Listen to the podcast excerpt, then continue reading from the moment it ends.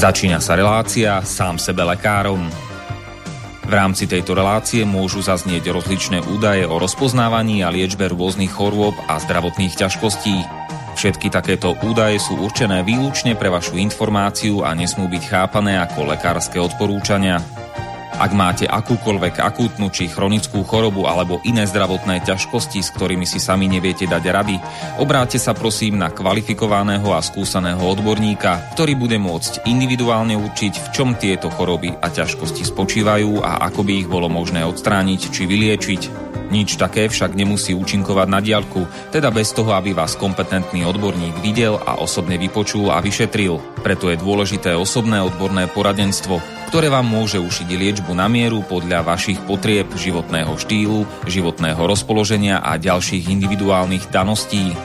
Nie je však v silách ani moderátora, ani hostí tejto relácie predvídať všetky okolnosti, ktoré by mohli konkrétne vo vašom prípade nastať a vyčerpávajúcim spôsobom ich v rámci relácie popísať. Zároveň moderátor a hostia tejto relácie nemajú nejakú kontrolu nad tým, či budú ich slová presne zapamätané, správne pochopené a bezchybne uplatnené. Zároveň vôbec netušia, kto všetko túto reláciu bude počúvať, a teda nemajú nejakú možnosť individuálne podľa potreby zasiahnuť a diagnostiku či liečbu vhodne neupraviť. Zároveň sa lekárska veda prudko vyvíja a každý týždeň sú zverejňované nové a nové vedecké štúdie, z ktorých niektoré prinášajú úplne zásadné nové poznatky, rozširujúce ľudské poznanie alebo vyvracajúce doteraz prevládajúce domienky. Zároveň je človek tvorom omylným a aj napriek všetkej poctivej, úprimnej a svedomitej snahe o plnosť, pravdivosť a bezchybnosť poskytovaných informácií sa môže pomýliť. Preto to všetko nie je mysliteľné, aby moderátor či hostia relácie Sám sebe lekárom na slobodnom vysielači niesli akúkoľvek hmotnú či nehmotnú zodpovednosť za prípadné škody, ktoré si poslucháči môžu privodiť neúplným zapamätaním, nesprávnym výkladom či nevhodným uplatnením vo svojom živote tých údajov, čo v tejto relácii odznejú. Z toho však vôbec nevyplýva, že by sme si za svojimi slovami nestáli, ale len to, že keď nemáme právo osobným zásahom ovplyvniť diagnostiku či liečbu daného jednotlivca, logicky nesmie byť od nás požadovaná osobná zodpovednosť za to, čo nemôžeme nejako ovplyvniť. Počúvate Slobodný vysielač. Milé poslucháčky, vážení poslucháči, vítajte v relácii Sám sebe lekárom číslo dvestoosemdesiatpäť. Z Banskobystrického štúdia Slobodného vysielača vás od Mixu zdraví Marian Filo a budeme mať dnes výnimočne dvoch hostí a dve témy. Prvým hostom, takým kratším, bude magister Miroslav Belička. Pekný večer vám prajem. Dobrý večer. Ktorý je teda členom petičného výboru novej, približne koľko týždeň aj čosi starej petície, a o tej teda nám porozpráva, že ako vznikla, prečo vznikla a tak ďalej, aj nám ju prečíta, ale ešte skorej teda by som rád tým, čo počúvajú naživo, a to znamená v nedeľu piateho deviateho, teda jaseňa, septembra alebo září roku pána dvetisícdvadsaťjeden poblahoželal k dnešným meninám všetkým Reginám, Bojanom, Bojimírom, Bojislavom, Borimírom, Branimírom, Chotimírom, Justiniánom, Otakárom, Reganom, Regulom, Viktorínom, Bojanám, Bojimíram, Bojislavam, Branimíram, Budislavám, Chotimíram a Larisám. Aj toľko veľa na jeden deň. No a do Česka vše dobre k svátku všem Borisum. No a téma teda číslo jeden bude petícia proti vakcinácii proti COVID devätnásť u detí a mládeže do osemnásť rokov. Takže nech sa páči, pán Belička. Takže ešte raz dobrý večer. Ja chcem pozdraviť všetkých tých ľudí, ktorí na jeseň roku dvetisícdvadsať sa stretli so mnou na námestiach, a vtedy som tam mal petičné akcie proti očkovaniu za COVID devätnásť. Keď sme vtedy robili tieto petičné akcie, veľa ľudí chodilo za mnou a pýtalo sa, že však sa ešte neočkuje, však to asi nebude pravda. Každý sa len dá otestovať, dva týždne budeme doma a všetko bude v poriadku. A teraz ľudia prečítajú tú petíciu, ktorú som u pani Gogolovej podporoval, vtedy mala štyridsať tisíc podpisov a je na riešení Národnej rady. A dnes je tu niečo, čo skoro nikto nečakal, a to je vakcinácia detí a mládeže do osemnásť rokov. Ja by som pripomenul, že to bola petícia, ktorá vlastne pred takmer presne rokom no, vznikala trošku dlhšie, ale bola teda vystavená na verejnosti a ide o petíciu za dobrovoľnosť očkovania proti covid devätnásť. Niekoľkokrát sme ju spomínali v tejto relácii. Nech sa páči, pokračujte. Takže udialo sa to najhoršie, čo sa môže udiať. Experimentálnou vakcínou chcú očkovať naše deti. Ja osobne som tu m, sám za seba, nie na žiadnu politickú stranu a nemám ambície do žiadnej politickej strany vstupovať ani nejakú inú zakladať. Som otec troch detí, ktoré sú školopovinné. Mám dvoch synov, trinásťročných, ktorí sú na základných školách a sedemnásťročnú dcéru. A to ma vedlo k tomu, že nemohol som ostať ľahostajný. A potom, čo som videl, ako na Slovensku fungujú petície, že dávajú sa ľudia dokopy a zbierajú tri päť mesiacov, štyritisíc podpisov a ostane to niekde vzduchoprázdne, napadlo ma osloviť ľudí, ktorí budú zárukou toho, že ak bude petícia úspešná, ak nazbiera dosť podpisov, tak budú v čele tejto petície stať ľudia, ktorí dostanú mandát na vyjednávanie či už s exekutívou alebo legislatívnymi orgánmi nášho štátu.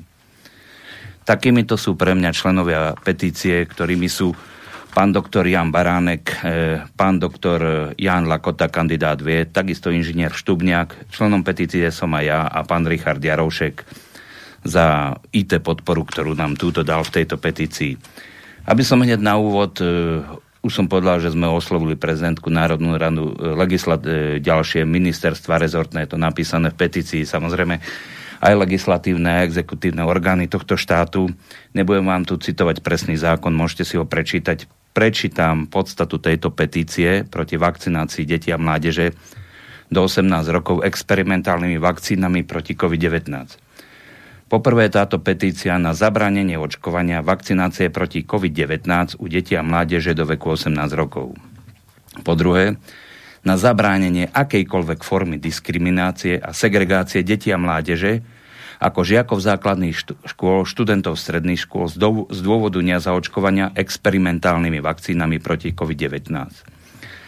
Po štvrté, na zabezpečenie rovnoprávnosti prístupu detí a mládeže k výchove vzdelávaniu bez ohľadu na ich zaočkovanosť experimentálnymi vakcínami proti covid devätnásť a na zabezpečenie absolútnej dobrovoľnosti pri rozhodovaní detí a mládeže a ich zákonných zástupcov rodičov o podstúpení vakcinácie experimentálnymi vakcínami proti covid devätnásť. Podpisom tejto petície vyslovujeme rozhodný a zásadný nesúhlas s použitím experimentálnych vakcín proti covid devätnásť na vakcináciu detí a mládeže vo veku osemnásť rokov, pokiaľ k rozhodnutiu detí, mládeže a ich zákonných zástupcov o použití a aplikácii vakcíny nedôjde striktne pri dodržaní absolútnej dobrovoľnosti, a to bez akýchkoľvek iných vplyvov, vrátane poskytovania akýchkoľvek benefitov pre prípad zaočkovania, vrátane akéhokoľvek podmienovania prístupu detí a mládeže k výchove, vzdelaniu a vzhľadom na ich zaočkovanosť vakcínou proti devätnásť a vrátane uplatňovania akýchkoľvek foriem propagandy a presviečania o nutnosti zaočkovania vakcínou proti covid devätnásť, a to najmä bez vyváženého poskytovania informácií týkajúcich sa aj negatívnych a vedľajších účinkov spojených s aplikáciou vakcín proti covid devätnásť. Ďalej, vakcíny proti covid devätnásť boli vyvinuté za obdobie v trvaní šesť až dvanásť mesiacov. Štandardný vývin vakcíny trvá osem až dvanásť rokov. Prepáčte, že len do toho skáčem. V skutočnosti to bolo kratšie obdobie, mm. pretože e, druhú väčšinu toho času trvalo to testovanie, ale samotná vakcína bola hotová vlastne za nejaké dva mesiace približne. Pfizer registroval, že svoju klinickú skúšku, už tú ako druhú, tretiu fázu, Uh, myslím, že tridsiateho apríla, posledný aprílový deň dvetisícdvadsať. Čiže oni už vtedy začali testovať a už museli mať tú vakcínu hotovú, takže v podstate nejaký mesiac, dva a zvyšok bolo testovanie. To je... Po prečítaní tej, tejto no. petície sa dostaneme aj k tomuto času. Jasné. Mám k tomu čo povedať. Vakcíny boli schválené podmienečne a vzhľadom na vyhlásenú situáciu pandémie. Je otázne, či daný proces môžeme nazvať pandémiou. K tomu sa vrátim cez Štatistický úrad Slovenskej republiky. a to vzhľadom na zmenu definície, ktorá nezodpovedá štandardom. Ide o tzv. Experimentálnu fázu podávania vakcín. To znamená, že ide o schválený dočasný proces použitia vakcíny, ktorý v histórii ľudstva nemá paralelu. Zároveň pri em er en á vakcínach sme sa stretli s týmito fenoménmi. Ide o prvé použitie pek polietylenglykolu v injekcii vôbec. Ide o prvé použitie em er en á technológie vo vakcíne proti infekčnému agensu. Prvý raz v histórii boli použité predbežné a nie definitívne údaje a účinky o nežiaducich efektoch vakcín. Ide o prvú vakcínu, u ktorej po aplikácii nie sú uvedené jednoznačné údaje o redukcii infekcie, redukcie prenosi, prenosu vírusu a znížení úmrtnosti. Ide o prvú vakcínu s geneticky modifikovaným polinukleoj, polinukleoidmi použitými v ľudskej populácii. Ide o prvý produkt vôbec, ktorý firma Moderna uviedla na trh. Skúsenosti z krajín, kde boli tieto vakcíny použité vo väčšej miere ako na Slovensku, ukazujú, že vakcína nezabraňuje šíreniu vírusu, pričom aj zavakcinovaní môžu mať ťažší priebeh ochorenia končiaci hospitalizáciou.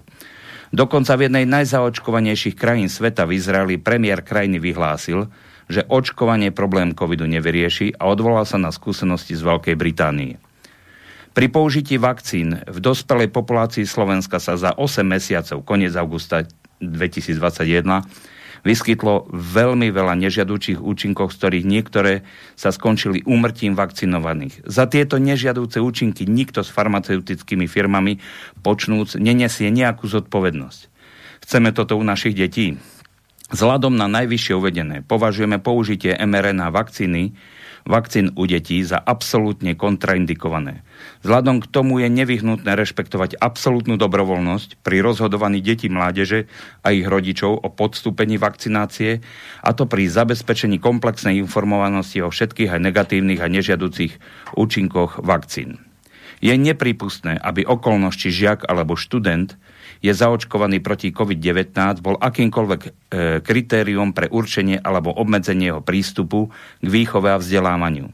Podľa článku štyridsaťdva odsek jeden Ústavy Slovenskej republiky má každý právo na vzdelanie. Podľa článku dvanásť odsek jeden Ústavy Slovenskej republiky ľudia sú slobodní a rovní v dôstojnosti ich právach.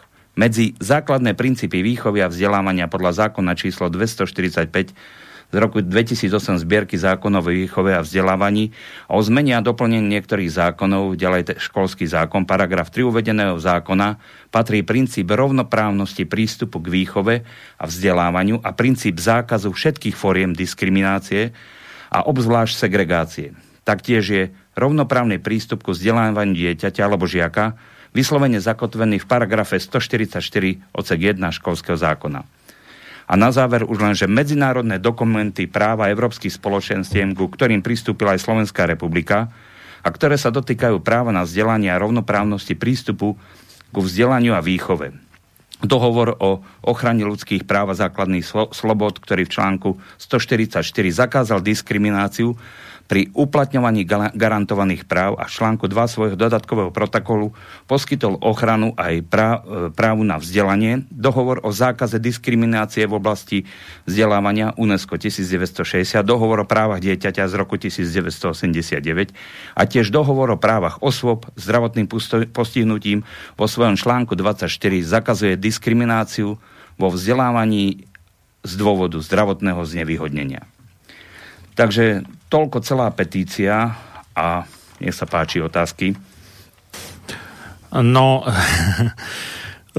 minister školstva, plagiátor Branislav Gröling sa teraz tak tvári, že testovanie bude nepovinné a neviem, čo všetko bude nepovinné, ale zároveň na druhú stranu zistuje počty očkovaných a neočkovaných žiakov v triedách, nielen učiteľov. A ako to vidíte? Je to iba také nejaké akože na ukludnenie situácie na začiatok roka a potom príde salámová metóda? Alebo... Ja si myslím, a hlavne dôvod, prečo sme sa dali dokopy ako petičný výbor, títo ľudia, ktorí sú v tomto petičnom výbore, je, že si naozaj relevantne myslíme, že je to stále len varenie žaby. Teraz je také obdobie, že dva dni v škole nič neznamenajú, je víkend, svetlo, teplo, Všetko sa to zvrhne po odchode pápeža z Františka z Košíc, ak sem vôbec teda príde. A tie informácie z verejnosti dochádzajú. Človek žije, pracuje, komunikuje, ide si pani kúpiť Dieťu, dieťaťu cvičky do obuvy a predavačke im povie, no aby si už užila aspoň dva týždňa a vedľa sa ozve učiteľka, no my už máme prípis, že to ideme všetko zatvárať po dvadsiatom štvrtom Prenikajú správy, že tento náš súdruh minister neoliberálny bol na nejakej chate s učiteľmi, kde spomenul to, že po tom dvadsiatom štvrtom už majú pripravené, že nezaočkovaných do škôl nebudú púšťať, ale budú mať pre nich nachystané dištančné vyučovanie. To som zvedavý, ako to teda zvládnu a kde bude mať na to kapacitu, že mať zaočkovaných v škole a nezaočkovaných doma, čiže skôr si myslím, že všetkých pošlu domov. A takouto postupnou salamovou metódou sa na to treba nachystať. Ja by som chcel tiež ešte povedať, že túto petíciu sme zverejnili pred týždňom a za týždeň v elektronickej aj fyzickej podobe, podobe na petičných hárkoch dosiahla dosiahli sme na nej sedemtisíc podpisov a pracujeme ďalej.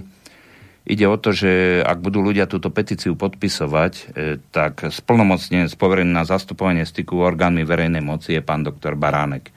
Je to, myslím si, osoba, ktorá dáva záruku tomu, že toto nebude petícia, ktorú začne podpisovať pár nadšencov a skončí na tom, že nebude mať takého predstaviteľa, ktorý by naozaj zo spoločenského hľadiska dokázal s tou exekutívou alebo s legislatívcami vyjednávať. Toto bol aj hlavný cieľ tej petície, aby sa tam stretli, ako pán doktor Jan Lakota, kandidát vied, odborník, čo sa týka tejto veci, ktorý je, musím povedať, ako prvý išiel proti celému mainstreamu a bol na tej opačnej strane a poukázal na negatíva týchto vakcín. Takže máme na mysli to, že tento stav, ako nám ho prezentujú teraz, bude neudržateľný. Už teraz vidíme vo všetkých médiách, že sa pripravujú na pandémiu. Ako náhle príde pandémia, označia okresy, dajú do červených pásiem a začnú nám diskriminovať deti na školách. Je to viac ako isté. Už dneska prebehla správa, že nejakí študenti vysokoškolskí, aj keď to je iná kategória ľudí, ako sa tým zaoberáme, lebo väčšinou sú vysokoškoláci už plnoletí, nedostanú internát, ak nie sú zaočkovaní. A takto to bude postupne pokračovať a ja ako otec troch detí vyzývam všetkých, pripravme sa na to, nedovolme im to. Tieto vakcíny, ktoré sú tu, sú pretlačené na margo toho, aby neprišla pandémia. To je vec, ktorú ku ktorej sa môžem dostať, mám ekonomické vzdelanie, samozrejme mám aj pár semestrov z demografie, zo štatistiky, ktorú som nemiloval, ale dnes ju viem aspoň dobre čítať. A mal som tu pripravené k petícii asi také dve Aha. základné veci. A to je tá vec, že či vôbec to, čo prebehlo na Slovensku v roku dvetisícdvadsať, bolo pandémiou. Lebo keď si no, pozrete... Tie bežné e, hranice, odkedy sa vyhlasuje, že je, nie že pandémia, že je epidémia chrípky a že sa možno zatvoria buď nejaké triedy na škole alebo celé školy v nejakom meste alebo okrese alebo nejakom území, tak to je niekde medzi tisícšesťsto a tisícosemsto chorých nových za ten jeden týždeň na sto tisíc obyvateľov v prepočte. To znamená, že nejaké jeden, no, zhruba jeden a pol až dva percentá ľudí zo všetkých tých, čo tam bývajú v tej oblasti, ochorie na nejaké respiračné ochorenie. Možno to je chrípka, nevieme, či áno, ale vtedy sa vyhlási epidémia. Viete, ja si osobne myslím, že dvaja ľudia, ktorí hm. nie sú postihnutí trestnoprávne, a zavedli Slovenskú republiku do tohto pandemického stavu, sú bývalý e, premiér Pellegrini a bývalý premiér Matovič. Lebo keď si pozriem štatistiky, ja nemám rád pravdepodobnostné štatistiky, ani tie klzajúce mediány, ktoré si môžu vymyslieť čokoľvek na čokoľvek, tie štatistiky sú zneužívané. Ja mám rád štatistiky, kde mám celý sto percent štatistický súbor. A keď sa pozrieme na rok dvetisícdvadsať, tak zistíme, že hrubá miera úmrtnosti E, za rok dvetisícdvadsať bola jeden celá nula päťdesiatosem promile. A to je iba o e, desať celá osemstodvadsaťdva promile. A to je iba o jeden celá nula päťdesiatosem promile viac oproti roku dvetisícdevätnásť. a o nula celá osemdesiatpäť promile viac ako v roku dvetisícosemnásť. Čiže keby sa niekto zameral na to, aké sú spoločenské a ekonomické dôsledky zlyhávania týchto dvoch premiérov, ktorí prijali protipandemické opatrenia na úrovni Európskeho protektorátu Slovensko, kde mali odborníkov, kde mali matematických analytikov, keď nás spustili do tohto pandemického šialenstva, hoci niektoré štáty, ostatné Švédsko, Norsko, Dánsko, nám podobné, nešli na takéto tvrdé uzatváranie krajiny, osprosťovanie detí, branie im školských dochádzok a dištančného vyučovania. Ja vám poviem prečo.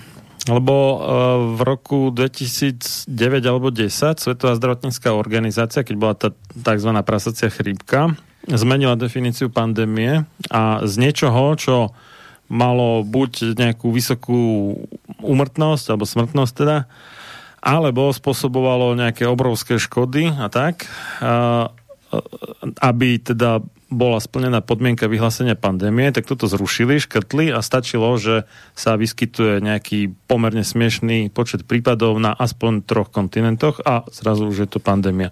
Nemusí to byť vôbec nejaké škodlivé, môže to byť bežná nádcha, ale už vé há ó vyhlási pandémiu. Ja by som sa vrátil k tým štatistikám, uh-huh. nebudem ich tu citovať všetky, ale to zvýšenie oproti roku dvetisícosemnásť no nula celá osem promile a o, zaokrúhlenie jedno promile oproti roku dvetisícdevätnásť nastalo až v štvrtom kvartáli. Potom, čo už táto šialená covid-fašistická vláda Igora Matoviča e, začala robiť všetky tie pokusy s testovaniami, kde si ľudia ešte stále mysleli, a len sa dáme vyšpachtlovať a bude dobre.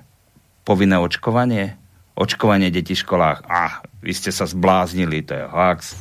Konšpirácie. Konšpirácie. Nechoďte za mnou s tým. Teraz už aj tí ľudia, ktorí stáli v rade, plačú, že nechcú dávať deti očkovať.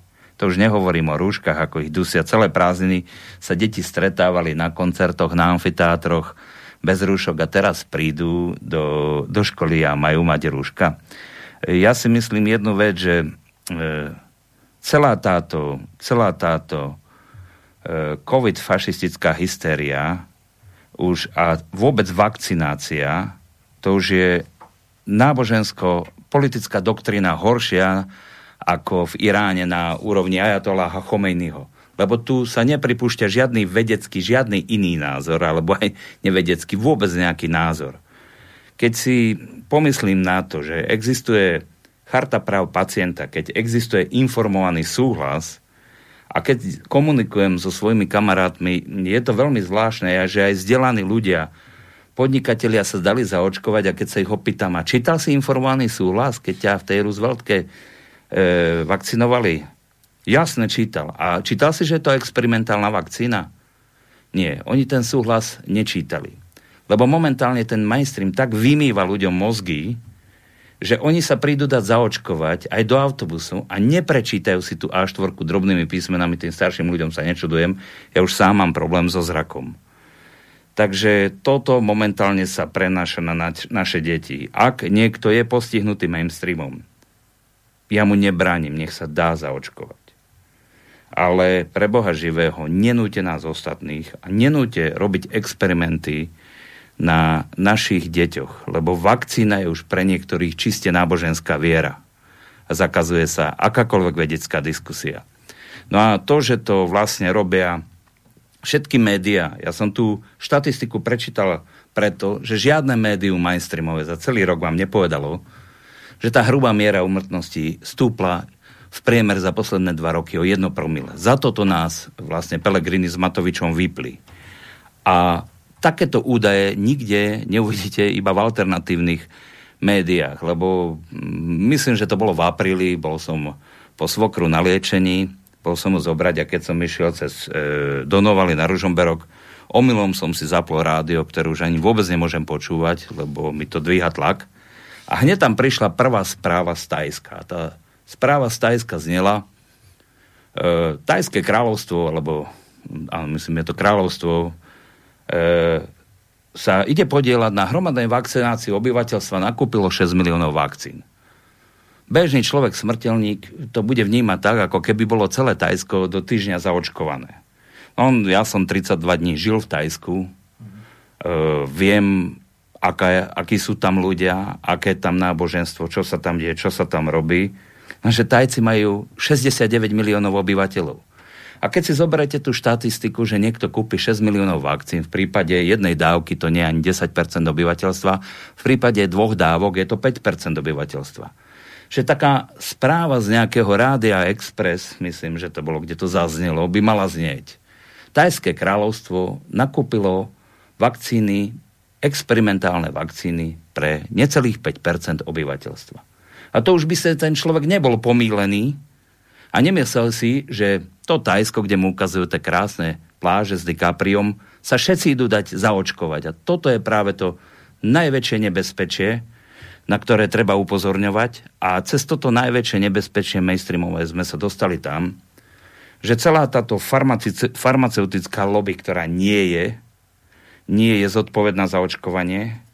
Komplet celá štátna správa, úrady verejného zdravotníctva, úrady verejného zdravotníctva, ministerstvo zdravotníctva, vláda, exekutíva, nikto nie je zodpovedný na, za následky očkovania a experimentu, ale nezodpovedný je ten občan, ktorý sa nedá zaočkovať alebo nechce dá zaočkovať svoje dieťa.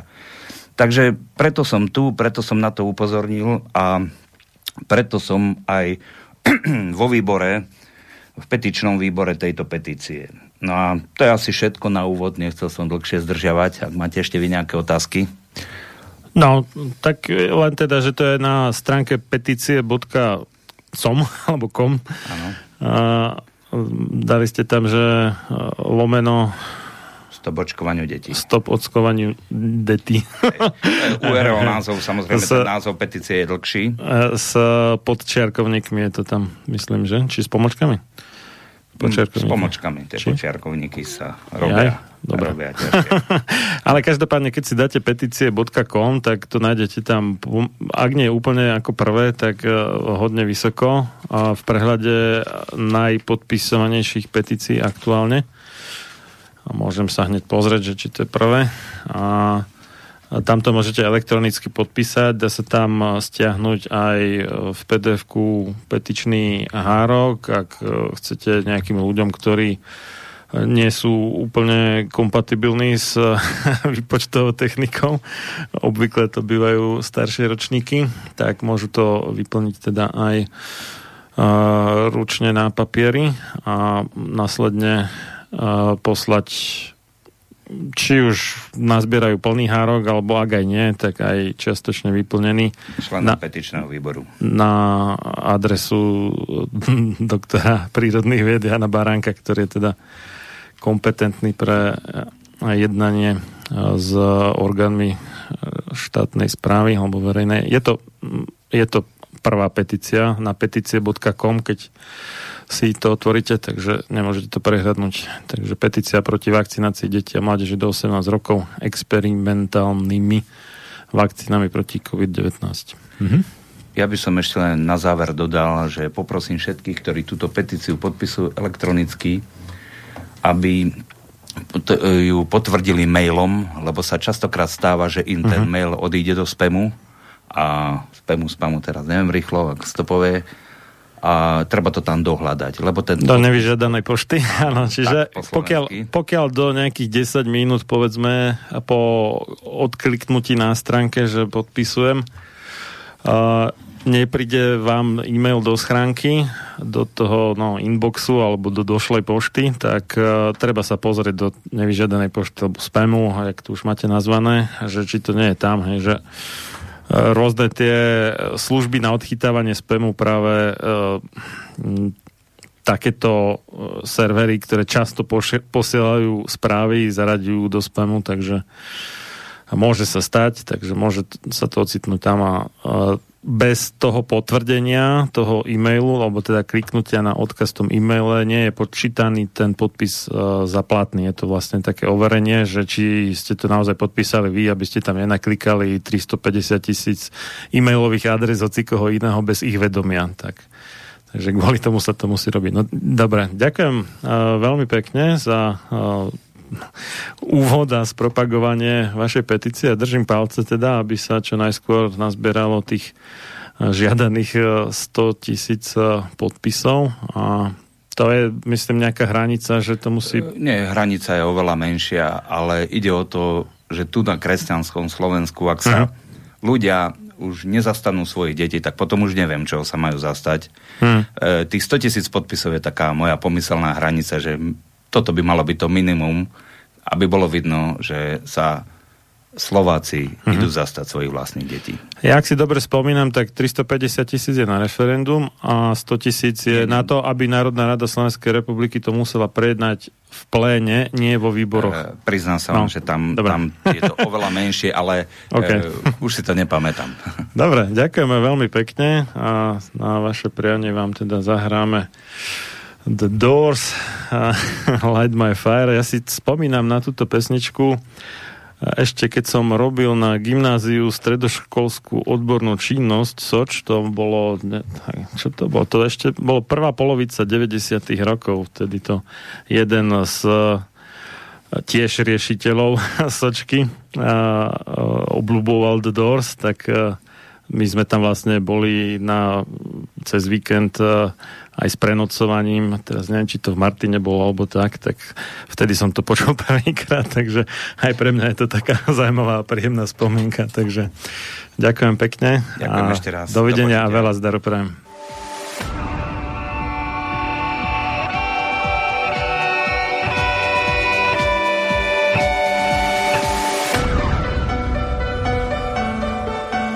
Čím národ nižšie stojí, čím hlbšie v živote telesnom je ponorený, tým menej vážnosti má sám k sebe a tým ľahšie si dá so sebou zahrávať a svoje si odnímať, ako i jednotlivý človek v bahne telesného života zaviaznutý. Je bez vážnosti k sebe samému a ľahko sa za úžitok telesný nie len s telom, ale aj s dušou zapredá. Ľudovít Štúr. Máte naladený Slobodný vysielač Banská Bystrica.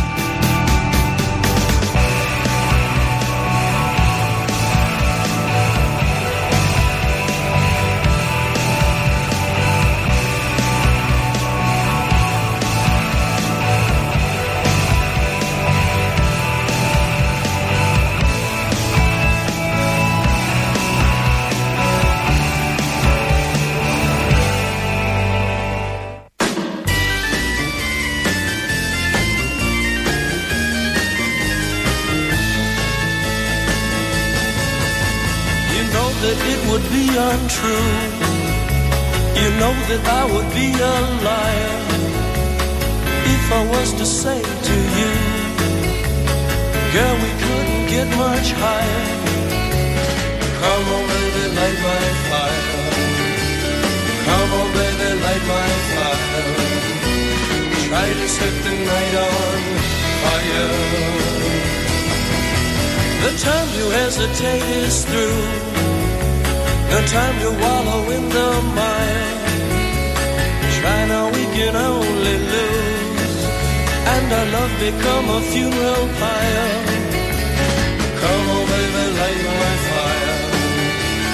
Come on, baby, light my fire. Try to set the night on fire.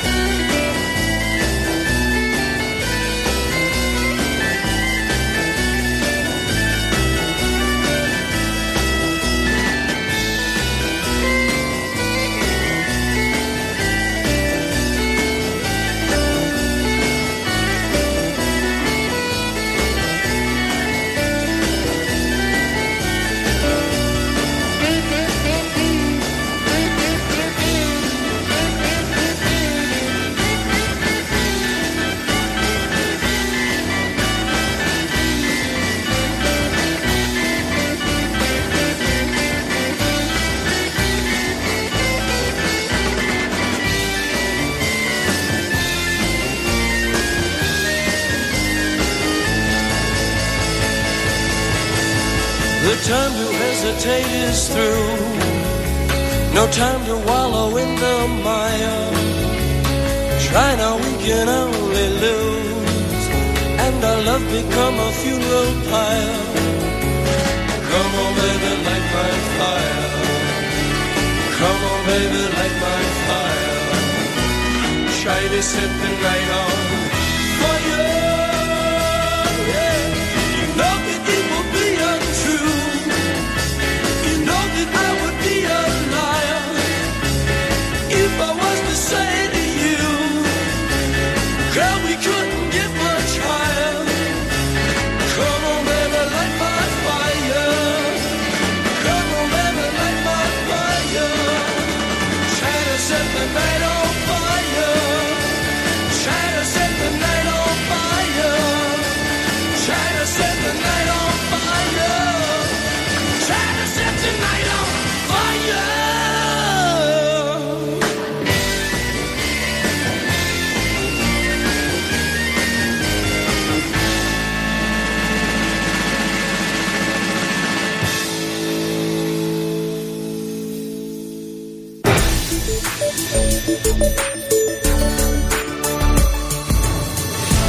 Vyjadriť svoj názor, napíš na studiozavináč slobodnyvysielac bodka es ká.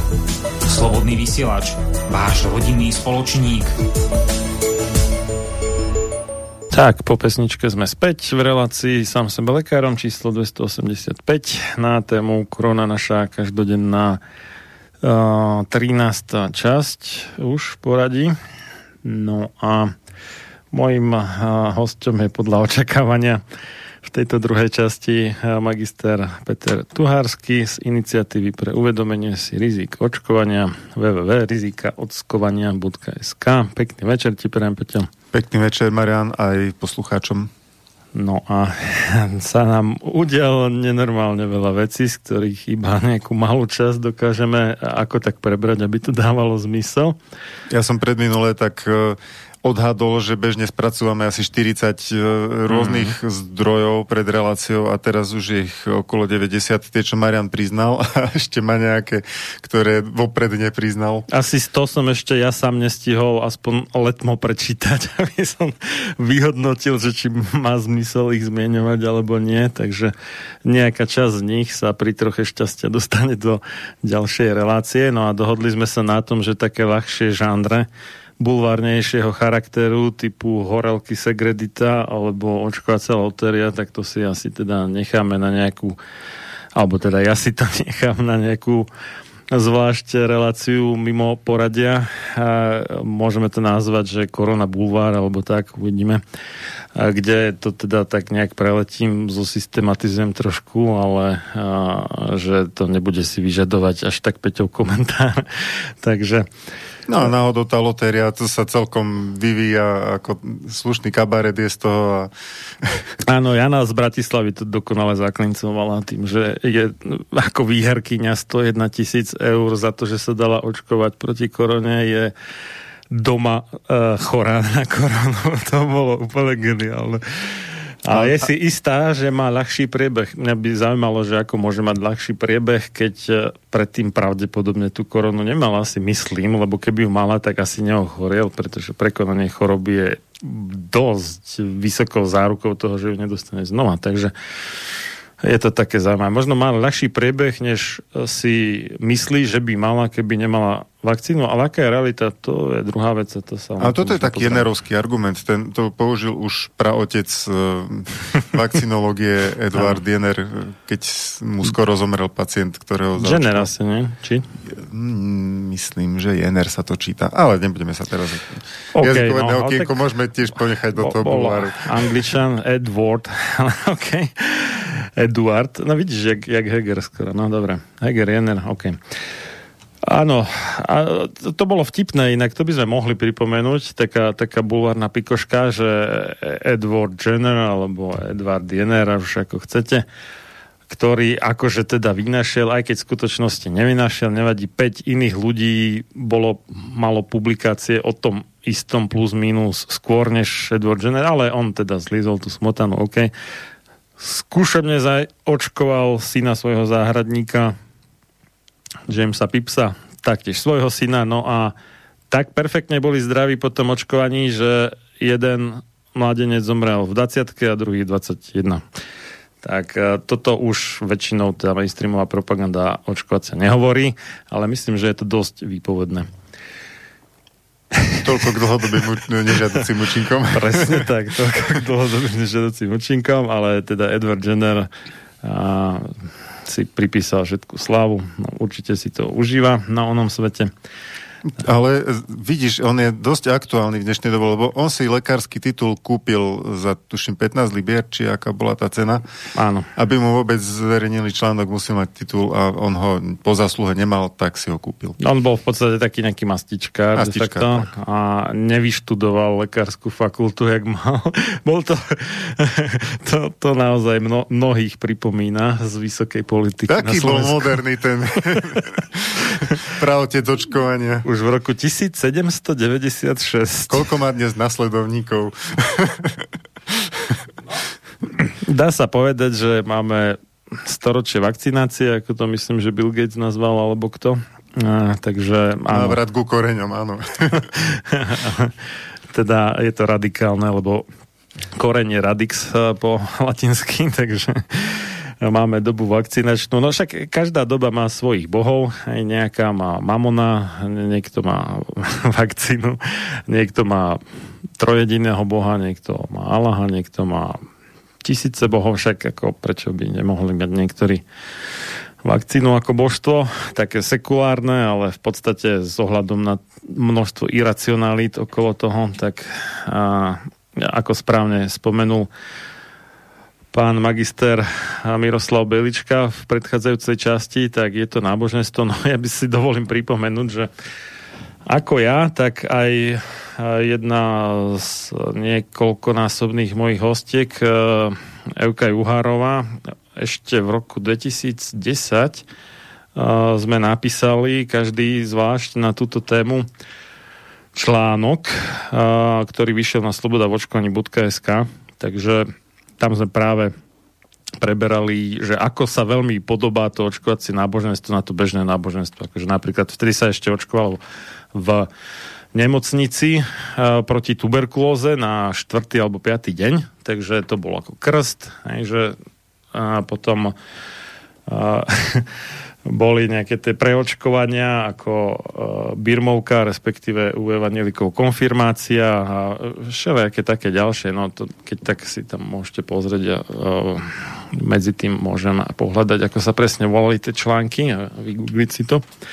A každopádne nie sme jediní, kto hovoria, že, že to má náboženské rysy, pretože alebo nie, že vysložené náboženské, ale sektárske doslova, pretože takým typickým znakom sekty je, že fanaticky veria v niečo, čo je úplne iracionálne, nedáva to logiku, alebo dokonca sa to vyvracia, že je tam nejaký kult osobnosti, tak máme kult osobnosti tzv. Odborníkov, niekedy dokonca anonymných, z krízového štábu, z pandemickej komisie, či jak sa to volalo, a takýchto záležitostí, ktorí sa nespochybňujú. Najväčšia zábava je vtedy, keď si jeden protirečí druhému. Napríklad minister zdravotníctva protirečí Antonimu Faucimu, ktorý je teda akože šéf koronatímu v Spojených štátoch amerických, ktorý hovorí alebo priznáva, že očkovanie, očkovaní vlastne de facto šíria deltu rovnako ako neočkovaní, ale u nás stále v tej komunikácii ministerstva a pohrebníctva máme, že ochraň seba aj svoje okolie a tak ďalej, akože sa útočí na tie city, že buď dobrý, majte dobré skutky a tak sa zapáčiš tomu vakcinačnému bohovi a on milostivo zhľadne na tvoje hriechy, odpustí ti ich a tak ďalej, takže tam je taká um, pozoruhodná, neviem ako to nazvať, schizofrénia, mm. uh, lebo minister zdravotníctva Lengvarský predsa pred troma týždňami už uh, priznal, alebo verejne povedal, že očkovaní šíria vírus rovnako ako neočkovaní. a ako by sa nič nestalo po tomto jeho vyhlásení. Predtým to mohlo byť v rovine, že ešte sme nevedeli, ešte sa k nám nedostali tie výsledky tých štúdií, alebo sme si ich overovali, alebo niečo, ale keď už to vie minister, tak prečo to nevie ministerstvo? A prečo to nevie hlavný hygienik? Prečo stále platia tie diskriminačné opatrenia voči neočkovaným? A na túto tému naše občianske združenie vydalo predvčerom tlačovú správu, kde teda... Počkaj, najprv, najprv si ho pustíme, nech je, nech je zábava, nech vieme, že o čom, o čom je reč, že, že čo také tento typek akože dokázal povedať, ale pozerám, chcel som to napojiť. Ups. A nejak mi to nešlo. Skúsime to. Moment. Že... Ktorom mi to... No, nechce mi to ísť. No dobre, poď s tou tlačovou správou, ja to zatiaľ vykomám, ako to spojazniť.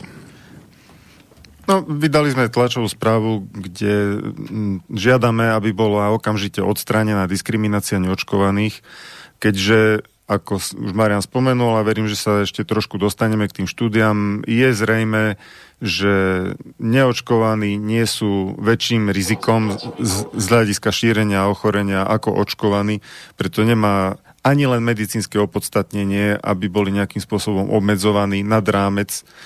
A e, nehovoriac o tom, že e, samozrejme takéto, e, takáto diskriminácia je hrubo protiústavná, ale to nechajme na právnikov. No mne sa v úvodzovkách veľmi páčilo, ako e, sa výfarbil v podstate a náš pán minister propagandy Mengele Lengvarsky, keď povedal, že on akože počúva tie racionálne argumenty a vedecké a také, že keď Pfizer povie, že treba tretiu dávku očkovať, tak dobre, tak on počúva ten Pfizer. Čo je... Chcel som to pustiť a nechápem, že v čom je problém, ale... No, on to, myslím, povedal v rozhovore pre Pravdu však, Pravda uh-huh. té vé. Áno, ja som áno. to tiež dneska videl a um, bol som tým zmetený, a, ako to môže verejný činiteľ povedať, že od, počúva, odporu, riadi sa odporúčaniami e, farmaceutickej firmy. Mm.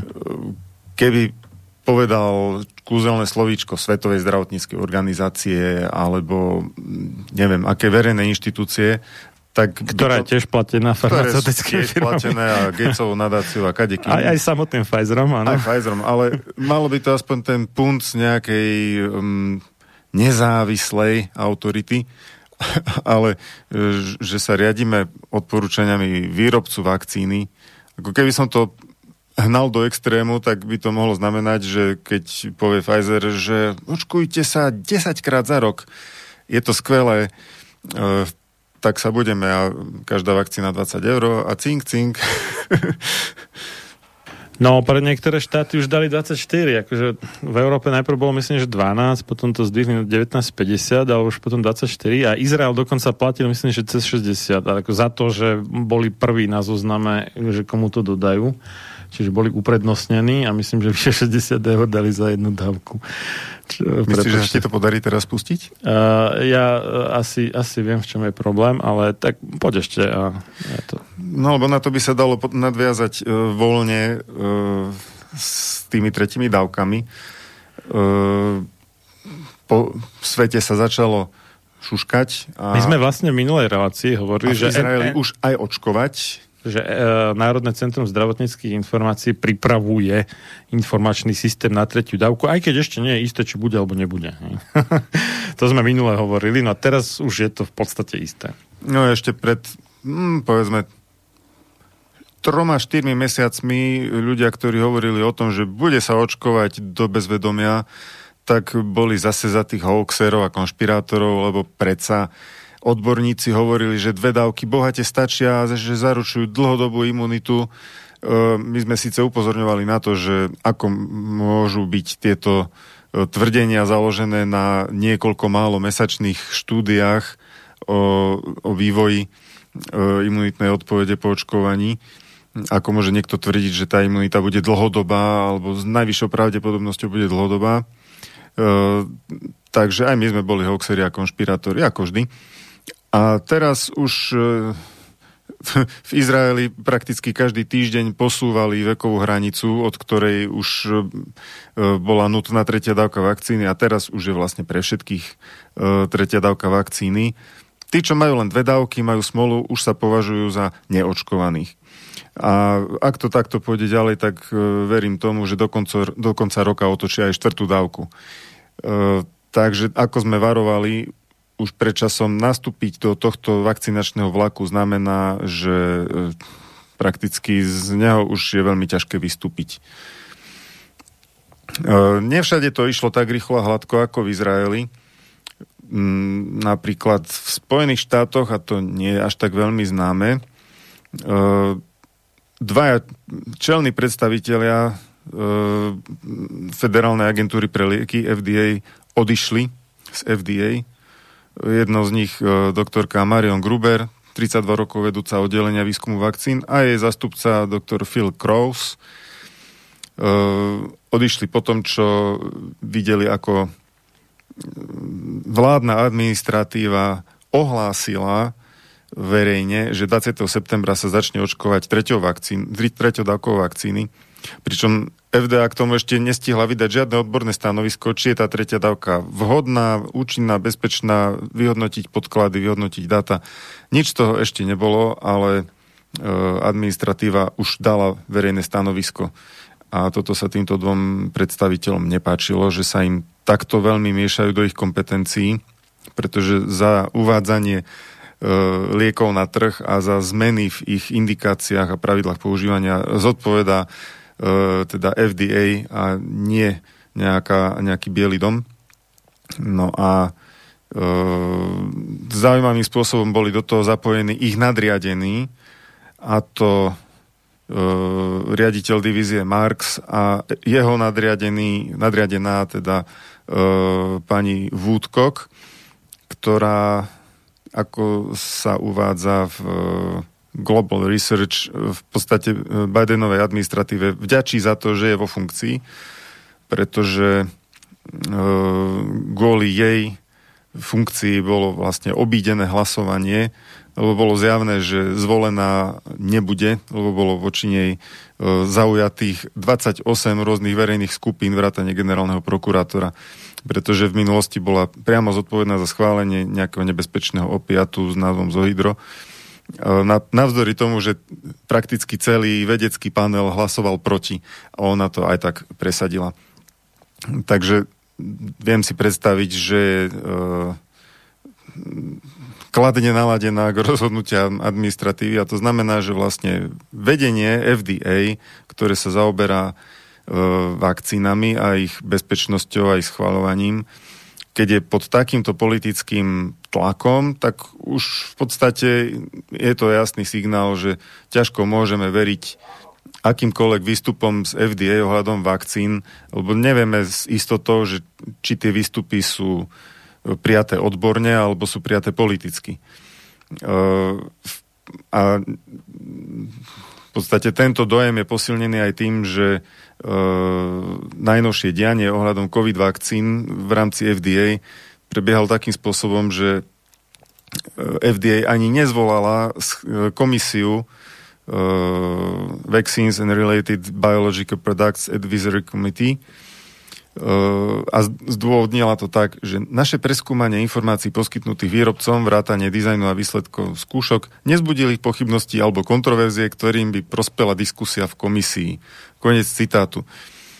Takže e, s, takýmto spôsobom F D A vlastne odbila schválenie vakcíny, ktorá má najviac úmrtí v celej, teda podozrení, podozrení na úmrtia v celej histórii systému vé á er es, ktorý funguje v Spojených štátoch, viac ako všetky ostatné vakcíny dohromady. Myslím, že devätnásťstoosemdesiatdeväť ho spustili vlastne prvýkrát. Všet... Alebo teda tie odškodnenia prvé nejaké boli osemdesiatdeväť, ale no, tak nejak, hej.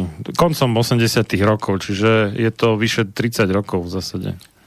A za sedem mesiacov táto vakcína mala teda viacej hlásení na podozrivé úmrtia na svojom konte a ev- ako jasné, že v pasívnom systéme nie každé hlásenie musí priamo súvisieť s tým produktom. Od toho je ten systém, aby sa hlásili podozrenia a ďalej sa skúmali. Prax je taká, že s tým skúmaním je to už, ako by som to povedal,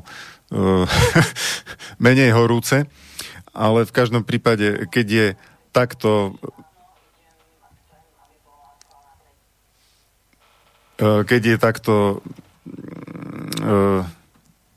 kontroverzná vakcína na pretrase a ef dé á povie, že nie je vlastne o čom diskutovať, tak je to naozaj považlivé. Zdá sa mi, Marian, že sa ti už podarí to pustiť? A sa po pesničke, neviem. Uvidíme. No. Čiže takto vyzeralo, vyzeralo schváľovanie u ef dé á. S tým schváľovaním je to celkovo veselé. Média to veľmi široko oznámili, že ef dé á už naplno, nielen núdzovo, ale naplno schválilo vakcínu Pfizer proti covid devätnásť a hurá do očkovania. Už to nie je experimentálna vakcína. Takto to podali mass media, ale časopis Global Research si na to bližšie posvietil a nie len on. A e- vakcinolog doktor Melon, o ktorom sme tu už hovorili. E, tento zhrnul asi tak, že tento, toto schválenie ef dé á prebehlo tak, že zmiatlo ešte aj médiá. Citujem. Je tu list pre Pfizer a list pre BioNTech. New York Times aj Washington Post to pochopili zle. Autorizácia nie je pre Pfizer. Autorizácia je pre BioNTech a začne platiť v čase, keď bude dostupný produkt BioNTech. Koniec citátu. A ešte obvinil ef dé á, že takýmto spôsobom podvádza občanov, že s nimi hrá nejakú byrokratickú hru. A odporučil občanom, aby si počkali na vakcínu BioNTech, pretože vakcína Pfizer je stále v núdzovom režime a výrobca je tak oslobodený od zodpovednosti. Ak vám to nedáva zmysel, tak je to celkom v poriadku. Ide tu totiž o to, že v ef dé á sa právne zaoberá dvoma vakcínami proti covid devätnásť, ktoré sa u nás berú ako prakticky jedna, pretože sú principiálne rovnaké. E, sú to vakcíny založené na výskume firmy BioNTech, lenže je, e, v ef dé á je registrovaná nemecká vakcína firmy BioNTech a americká vakcína Pfizer BioNTech. A e, To, to no, plné... treba, treba dodať, že oni ich vyrábajú v neviem koľkých desať, pätnásť, dvadsať továrniach po svete. Čiže ona reálne môže byť akože nemecká, že v Nemecku vyrobená a podľa tej istej receptúry v Španielsku napríklad, alebo v ú es á, alebo v Kanade, alebo v Mexiku, alebo kde. Čiže oni môžu povedať, že fyzicky toto je nemecká vakcína a toto je americká vakcína. Aj keď majú rovnakú receptúru. Sú, áno, mali by byť v podstate totožné, ale z právneho hľadiska, e, z hľadiska ef dé á sú to dve vakcíny. A plnú autorizáciu dostala nemecká, ktorá sa v Amerike v podstate nepoužíva. A e, kto by to vozil cez oceán, keď si sami vedia vyrobiť, že? A ešte aj vyvážať. Áno. Ale americká Uh, Pfizer-BioNTech uh, nedostala plné schválenie, ale iba rozšírenie núdzového schválenia. A to ešte, tá, tá plná autorizácia pre tú nemeckú v úvodzovkách vakcínu je podmienená uskutočnením ďalších testov, napríklad na dojčatách, deťoch a tehotných ženách do roku dvetisícdvadsaťsedem. Brr, zle sa mi to čítalo. Ale uh, teraz už to trošku dáva zmysel, že prečo to Melon nazval akože podvod na občanoch zo strany ef dé á. E, pretože naozaj na prvý pohľad e, sa zdá, že ef dé á schválila plnú autorizáciu pre vakcínu Pfizer a ľudia e, to naozaj môžu zobrať tak, že vakcína už nie je experimentálna. To, aké okolnosti k tomu všetkému viedli, to sme už trochu načrtli, že bol tam zjavne ef dé á koná pod nejakým politickým tlakom, ale princíp je ten, že vakcína, ktorá sa masovo používa v Spojených štátoch, podľa týchto informácií to vyzerá, že je stále len v núdzovom schválení na núdzové použitie Ale e, administratíva týmto vlastne získala ako keby argument na to, aby nútila ľudí k očkovaniu, lebo už to nie je experimentálna vakcína. A málo kto z tých občanov teda vie o tom, že e, veci sa právne majú trošku inač. Mne to celé pripadá naozaj ako taká hra na mačku a myš, niečo, čo vidíme aj na Slovensku, že úrady nekonajú priamočiaro a v, v zmysle nejakých zákonných medzí, ale obchádzajú to kaďakými spôsobmi, čím vnášajú právny Mikasové zmetok, vyhlášky, Mikasové, ktoré nie sú pseudo, v zbierke zákonov. Pseudovyhlášky, ktoré ani nevychádzajú v zbierke zákonov a nikto nie je v podstate zo zákona povinný ich poznať. A v podstate prameň práva, ktorým je zbierka zákonov, je obídený týmto spôsobom. A, a tak ďalej. Tomu sme sa už venovali v minulosti, uznesenia vlády, ktoré nemajú žiadnu právnu sílu pre nikoho mimo vlády a, a podriadeným úradom vlády, a týmto sú nám akoby nariaďované veci, hoci právne sú to len nejaké uznesenia, ktoré majú hodnotu nejakej nástenky.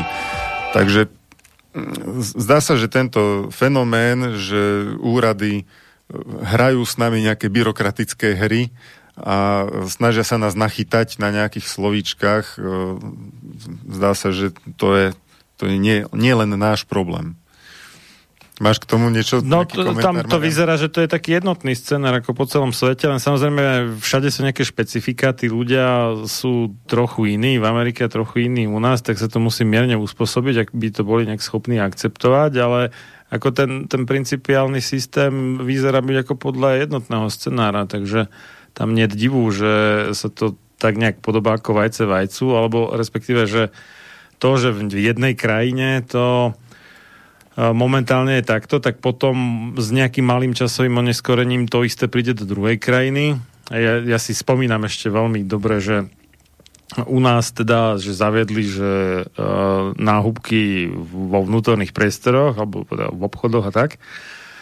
A sme si tak hovorili, že á, ako dobre, že nie sme ako Česko, kde sú náhubky povinné aj vonku. No, no tak trvalo pár týždňov a boli aj u nás. Čiže to vyzerá, že tam navzájom uh, ako, buď akože jeden kopíruje od druhého, ale to sa mi moc nezdá, lebo aj paralelne to niekde ako nejaká... Ako tak... keby kopírovali od niekoho ešte celkom iného. Ktoré je na, nad tým celým, respektíve poslúchali jeho rozkazy alebo nápady. A zase sme konšpirační teoretici a zase šírime hoaxy. Napríklad, na napríklad taký Bill Gates v apríli dvetisícdvadsať dával rozhovor o... A on to nazval, že...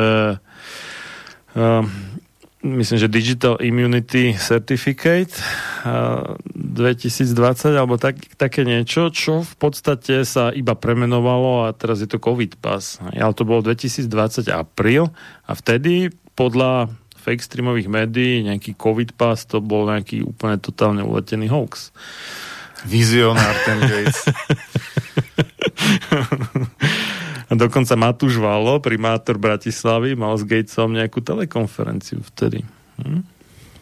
Tak, tak, tak. Takže... No, keď si spomínal tú Českú republiku, tam najvyšší správny súd už uh, koľký, tridsiatykrát zrušil zase vládne opatrenia. To je chyba v Matrixe, ten najvyšší správny súd v Českej republike, lebo súdnictvo vo väčšine krajín až na nejaké výnimky, akože v podstate fičí tiež na korona hoaxe, ale tento najvyšší správny súd je aký, taký divný, český teda.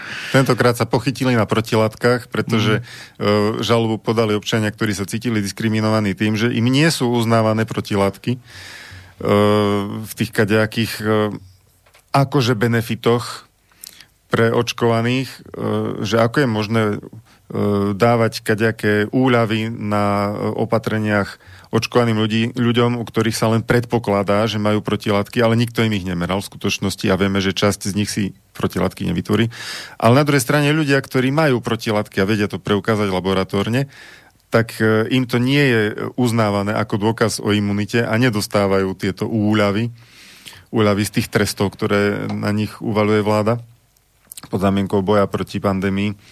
Takže najvyšší správny súd žiadal ministerstvo, aby nejakým spôsobom zosúladili toto s logikou alebo vysvetlili, prečo takto postupujú, ale nejakého vysvetlenia sa nedočkali, nejakého relevantného pre súd.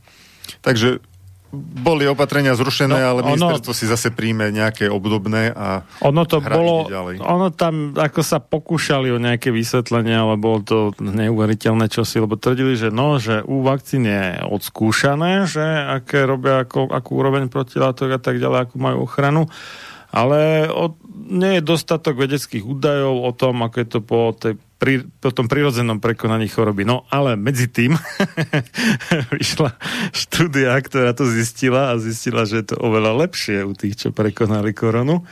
Čiže je to totálne padnuté na hlavu v podstate. Jak to Hovoríš to... o izraelskej štúdii? Áno, áno.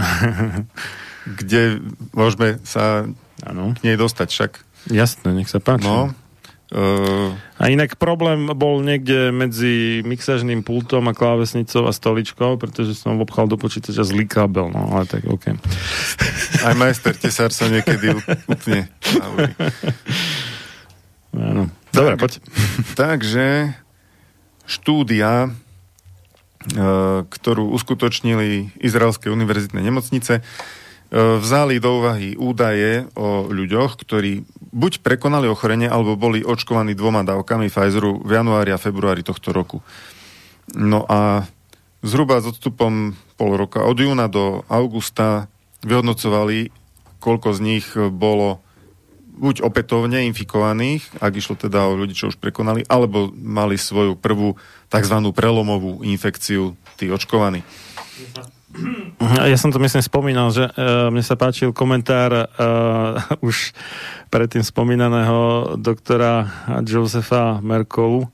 On je doktor osteopatickej medicíny, on nie, nie akože mm, ten fake streamový lekár, ale osteopat. To je taká, taký špeciálny uh, alternatívny smer, ktorý kedysi pred no povedzme sto dvadsať tridsať rokmi v U S A bol úplne uh, rovnoprávny s tým, čo dnes poznáme ako tú uh, mainstreamovú medicínu, alebo teda medicínu hlavného prúdu, častokrát uh, v úvodzovkách medicínu, spolu s homeopatiou, chiropraxiou a tak ďalej, ale oni majú teda no, ten titul D O ako doktor osteopatie. No, takže Joseph Merkola hovoril, že no, že pamätám si tie časy, kedy sa to nevolalo breakthrough infection, alebo teda prelomová nákaza, ale sekundárne zlyhanie vakcíny.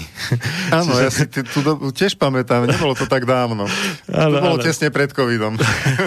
Čiže tuto vidno, ako myslím, že orwellovsky oni menia slovník, aby to nebolo, že tie vakcíny sú v podstate chybové, možno zlé, nekvalitné, neviem čo. Nedostatočne účinné, nebodaj. Hej, hej, hej, ale už, už sa to posúva, ako keby ten imunitný systém toho očkovaného človeka bol na vine snať pomaly, a nie tá vakcína, lebo break through infection, že no tú jeho ochranu mal to ako prelomilo. Ochranu, ale prelomilo ju to. Áno, ale že tú jeho ochranu, nie že vakcína je nekvalitná, ale tú jeho ochranu to prelomilo. Nedostatočná alebo neadekvátna. Už je to smerom, akože on je na vine, že vlastne má slabý imunitný systém. No, no dobre. Čiže v tom, ako štúdie o tom, že prirodzená imunita je dobrá a je vysoko účinná, tie sme tu už spomínali v našej relácii. Bolo ich už viacero v minulosti, ale táto je prvá, o ktorej viem, že sa priamo porovnávali. Očkovaní ľudia a prirodzene imunní ľudia. A vyšlo to tak, že riziko opätovenej infekcie u tých prirodzene imunných, čo prekonali v januári až februári e, koronavírusovú infekciu, tak to riziko bolo trinásťkrát nižšie, než riziko prelomovej infekcii u ľudí, ktorí boli očkovaní dvoma dávkami vakcíny Pfizer. A keď rozšírili tú skupinu a vzali do úvahy aj tých, čo ochoreli v roku dvetisícdvadsať, kedykoľvek v roku dvetisícdvadsať, úplne od začiatku tejto, akože, po, nazvime, pandémie, dobre, tak ešte aj v takomto širšom poňatí tí prirodzene imunní mali sedemkrát nižšie riziko infekcie, než tí nedávno očkovaní. E, Pritom vieme, že naše úrady sa tvária, e, podobne ako tie české, že nevieme, ako dlho trvá tá prírodzená... No dobre, pol roka uznáme, ale viacej nie, lebo nevieme, či naozaj dlhšie.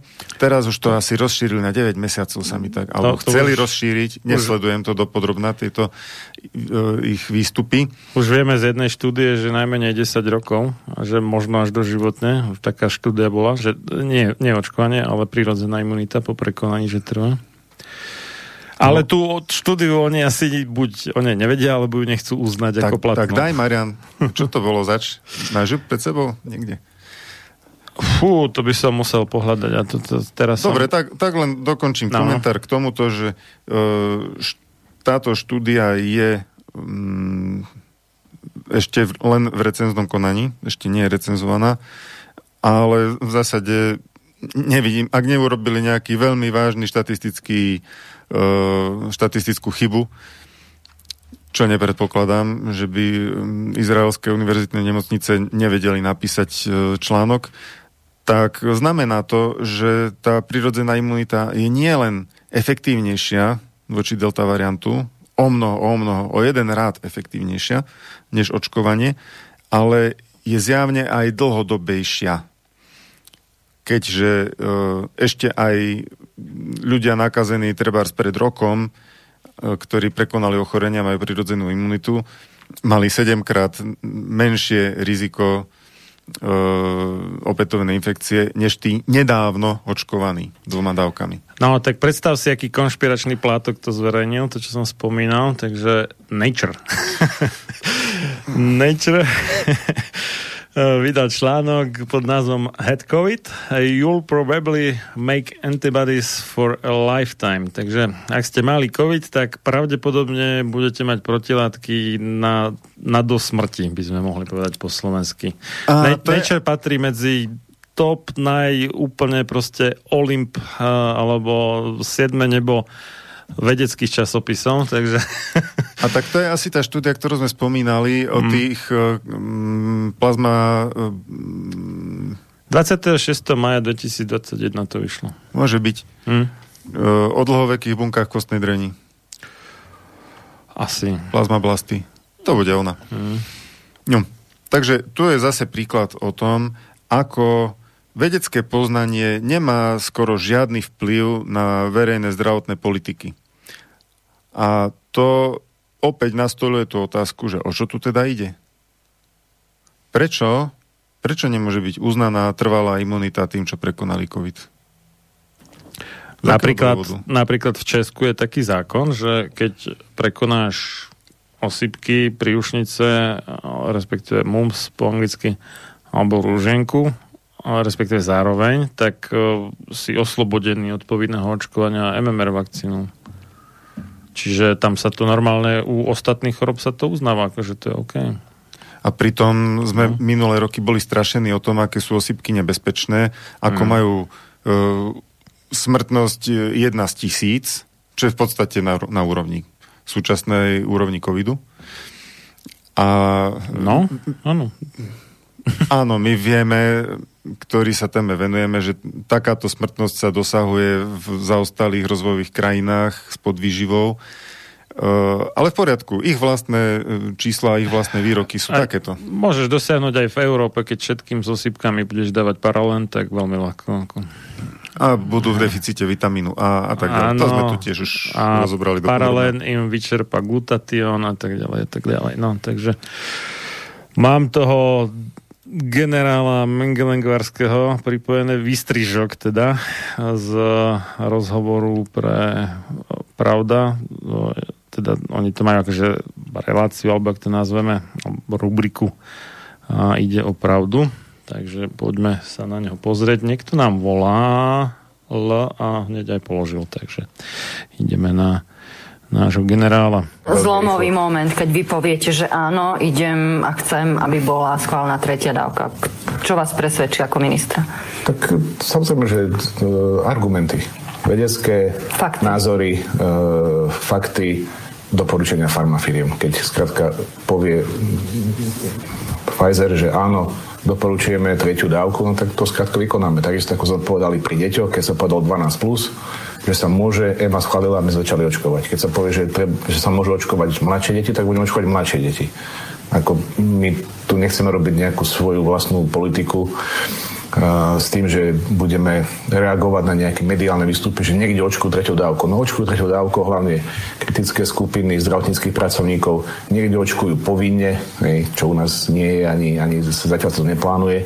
Takže Takže Čiže žiadny, na jeseň žiadny, to ešte nebude asi aktuálne. Tak ja verím tomu, že na jeseň asi už zase tie úroveň tých poznatkov bude na inej úrovni a bude môcť s väčšou zodpovednosťou podať, alebo e, Pfizer dá, alebo Moderna, to je jedno, ktorá firma dá do toho svojho návodu na použitie, keď to poviem takto, že áno, pod po roku je potrebné preočkovanie. A my budeme vstúpať podľa toho. Takisto, ako to bolo možno pri Sputniku, keď sa povedalo najprv šesťdesiat rokov, bolo v oficiálnom, potom to výrobca zmenil na šesťdesiatpäť, tak sme zvýšili aj my hranicu na šesťdesiatpäť. Takže je potrebné počúvať tých, ktorí vlastne vyvíjajú a ktorí je sledujú, tí najlepšie sú informovaní o tom, teda, či treba alebo netreba preočkovať. Tak, tuto máme v priamom prenose jak už sme niekoľkokrát nielen mojimi ústami spomínali, že jedna z definícií fašizmu alebo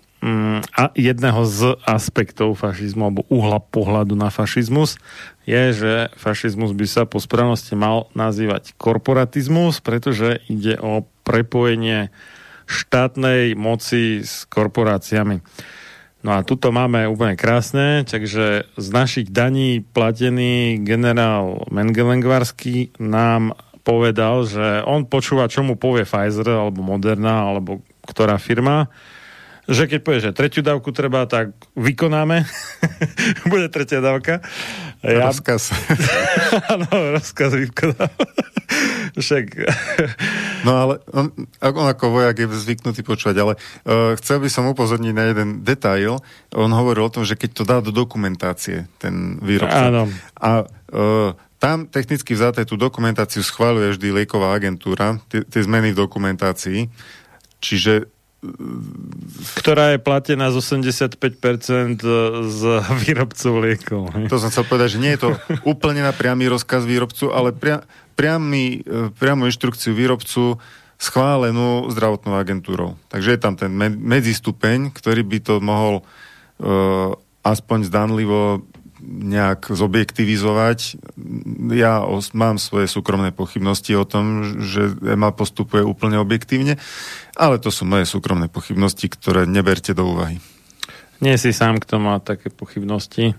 A profesora, doktora medicíny Petra Gečeho to stalo miesto v Cochrane Collaboration, keď do toho rýpal. Mm. Môj bývalý hostinák, kedysi už pred pár rokov ešte bol slobodný vysielač na Kapitulskej osem toho času, si to spomínam, ak som volal do Dánska. Takže tých pochybujúcich je viacej a dokonca aj medzi tými, ktorí sú inak veľmi, veľmi zaočkovaní, ako je aj profesor Götze, no ale tak niečo sa mu nezdalo okolo há pé vé vakcíny, no a moc do toho rýpal, takže bol obidený. Tak, tak, no, tak tu ja som to komentoval inak, tak, že, že aspoň je ten Lengvarský úprimný, hej. Lebo my s Peťom vieme už dobre dlhú dobu, že to takto funguje, ale on sám to priznal na plnú hubu, reku, tak super, ako asi nevedel, že čo má a čo nemá povedať, tak sa prekecol, no ale tak fajn, tak Pfizer si povie, že sa bude očkovať každý mesiac, tak sa bude očkovať každý mesiac, lebo zacitujem... A počkaj, ešte musí é em á to schváliť.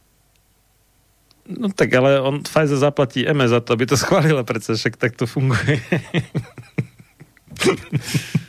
No, ešte zopakujeme notoricky známú informáciu, ale možno náhodou ešte niekto nevie, že uh, pri najmenšom, ak nie úplne všetky, tak pri najmenšom tie prvotné a najdôležitejšie štúdie vakcín platia samotní výrobcovia vakcín, ktorí majú právo štúdiu zastaviť, zakázať zverejnenie výsledkov tej štúdie, majú prístup ešte pred dokončením a zverejnením tej štúdie k všetkým tým medzivýsledkom, môžu do toho nejak kecať a tak ďalej. Inak povedané, aj keby to teda robila nejaká univerzita, častokrát robí, tak ten sponzor rozhoduje, že čo sa zverejní, čo sa nezverejní, prípadne ako sa čo podá verejnosti, čiže ako to bude prezentované. A jedna vedkyňa americká, myslím, že sa volá Beatrice, viem, že druhé meno bolo Golomb, čo je v podstate holub po staroslovansky a doteraz aj po polsky, myslím. Beatrice Golomb sa zaoberala tým, že aká je pravdepodobnosť, že sa zverejnia nepriaznivé výsledky štúdie nejakého lieku alebo mm, zdravotníckej pomocky. A zistila, že drvá väčšina negatívnych výsledkov nie je zverejnená v lekárskych časopisoch. Minimálne pokiaľ sponzorom teda je výrobca toho. Čiže prevažujú v lekárskych časopisoch napríklad nielen, ale aj na vakcíny pozitívne články a ono to mm, alebo štúdie, ono to budí ten dojem, že máme tridsaťpäť pozitívnych a tri negatívne, tak predsa sa nebude asi miliť tých tridsaťpäť pozitívnych a tie tri negatívne to bude asi ten nejaký štatistický šum. Ale ono je to spôsobené práve tým, že kto platí, tak ten uh, určuje, že či sa niečo zverejní alebo nie. A to býva ten výrobca. Čiže za takýchto podmienok Uh, aj v prípade, že by é em á rozhodovala úplne nezaujate objektívne a um, čisto odborne, tak môže vychádzať len z tých podkladov, ktoré dodá samotný výrobca. A tie už sú samé o sebe zaťažené um, určitou, nazvime to, predpojatosťou. No, buď sú skreslené, nie, že by boli vyslovene lživé, alebo ale môžu byť, alebo pravdepodobne... Použije sa taký štatistický aparát, ktorý to postaví do dobrého svetla. Napríklad sa povie relatívne riziko, alebo teda z, e, relatívna zmena rizika, nie absolútna zmena rizika. Príklad, keď COVID zabije, a, dajme tomu, jedno promile ľudí, alebo dva, nech dajme dva. Vakcína to zníži na jedno promile, tak e, relatívne, e, zmena relatívneho rizika je päťdesiat percent, čiže vakcína akože účinná na päťdesiat percent. No ale keď pozeráme, že to je absolútne riziko, tak e, vlastne vakcína zníži e, riziko úmrtia na COVID o nula celá jedna percent, teda o jedno promile. A teraz je otázka, že stojí nám to za to, aby sa zaočkovalo sedem miliárd ľudí, keď tí zaručene budú mať dosť veľa nežiaducich účinkov, konkrétne u týchto vakcín aj dosť veľa smrteľných, či už hneď, alebo nakoniec smrteľných, že ten nežiaducí účinok vo výsledku vyústi do úmrtia, ktoré môžu prevážiť nad... Uh, volal nám tu niekto a hneď položil. Neviem, či si myslí, že mi akože zazvomíne naspäť, alebo... No. Alebo je to nejaká poisťovňa, alebo nejaký prieskum. Alebo niekto verejný. Si zle zapísal číslo a uh, prezváňa frajerke. No. Zhodou okolností naše. No neviem, dobre. Uh, nemôžeme volať späť z tohto telefónu, tak... Uh, tak. Dobre, takže... mne, sa, mne sa zdá, že aj profesor Goethe vo svojej uh-huh. knihe Smrtiace lieky a organizovaný zločin uh, spomínal uh, túto taktiku farmaceutických firiem, že sú štúdie, ktoré sa zverejnia, sú také, ktoré skončia v šuflíku. Dobre, tak predsa len sa niekto dovolal, takže pekný večer prajeme, komu a kam? No, pozdravím Majo a hosti Peter. Takto, Borisovi Boris, povedz, že mu aj toto číslo ešte, že mi zabu, zabudol zablokovať, pretože ja keď volám z pevnej linky, tak máte obsadzovací tóno aj z druhého čísla. Je to jedno. No ja pozerám, že nejaké nové číslo. Áno, ja, ja to nie, nech si robí ako vie. No nech si no, robí dobra. Ako vie, no. Ale o, to už je, Boris, Boris má ano. Síce v Česku dnes meniny, ale o Borisovi táto relácia nie je, no. Takže... Ja viem, ja viem, v pohode. Ale je toto, vieš, ako no. Je to trocha také chore. No, poď. Chore. Nie, že trocha, ale moc chore. Poď k téme. No, takto. O, o, jasné. Na, na tvojich hostí. Také otázky mám, že... Už je to že... iba jeden. Pán Belička už odišiel. No, tak dobre, dobre. No, no tak to je jedno. A že, že taká, taká, je to také dosť petícia, že proti očkovaniu tých mladých ľudí, že to je také...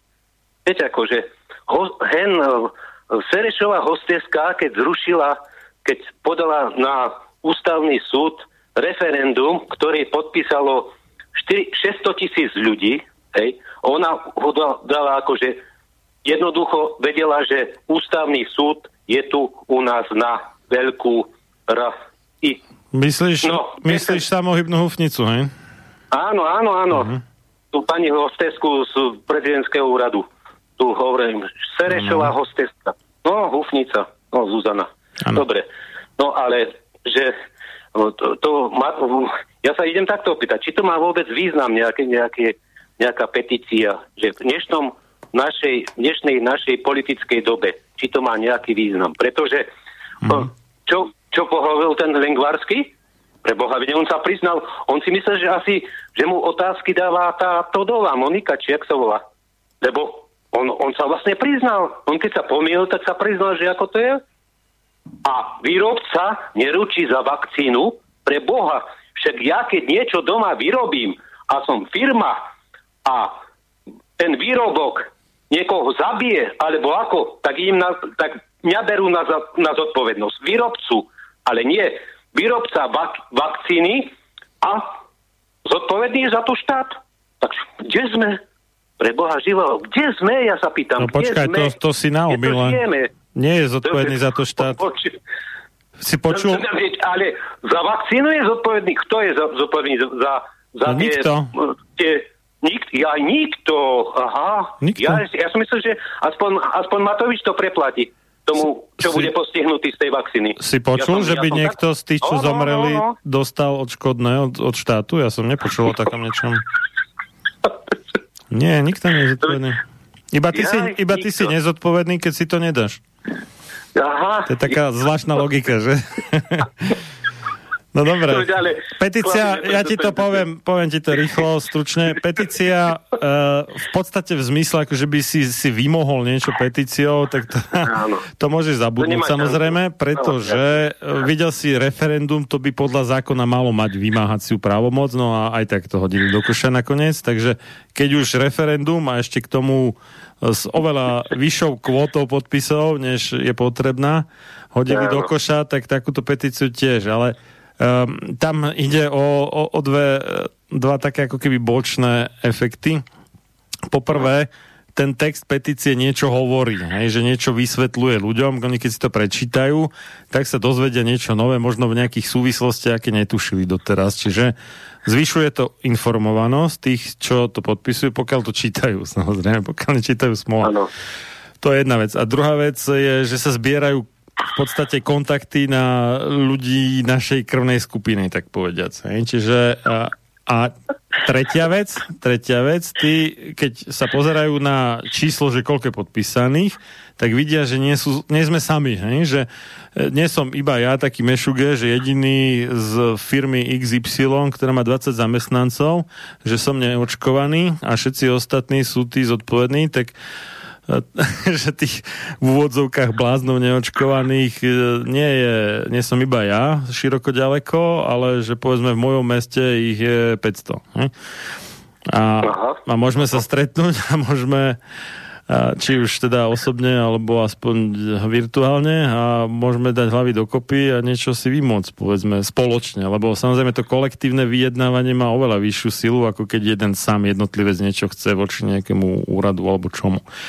Čiže tam ide o to, že keď tá petícia bude mať sto tisíc podpisov, tak e, doktor Baránek bude mať úplne inú pozíciu pri prípadnom vyjednávaní s Hegerovičom, ako keď nemá za sebou ani jeden podpis. No, a no. Tak, tak, tak, taká poznámka ešte. Videli ste, chlapi, toho, kedy si bol v dueli, či kde to bol ten minister terajší, ten Mendele Lengvarský, či kde bol pred dvoma rokmi a dostal z medicíny otázku a on na tej otázke padol. Videli ste, ja, videli, ste, videli ste to? Ja telku nemám a vôbec už dvadsaťštyri rokov, myslím. Nie, viacej, no, dvadsaťšesť, bol, takže hej, nevidel. On bol v roku, ja. no, v roku dvetisícdevätnásť bol v dueli a tam s nejakou ba, uh, pani tam sú, súťažil, mm. hej, a on dostal z medicíny otázku mm, mm. o, o, o, o tomto, akože nechuť, nie že nechuť jednu, ale a, a, akože boj proti, a on povedal, že anore, anorexia, hej, do, no to je porucha príjmu potravy, no, no. No, no, ale to bola otázka in, úplne ináč posadená a on vtedy prehral.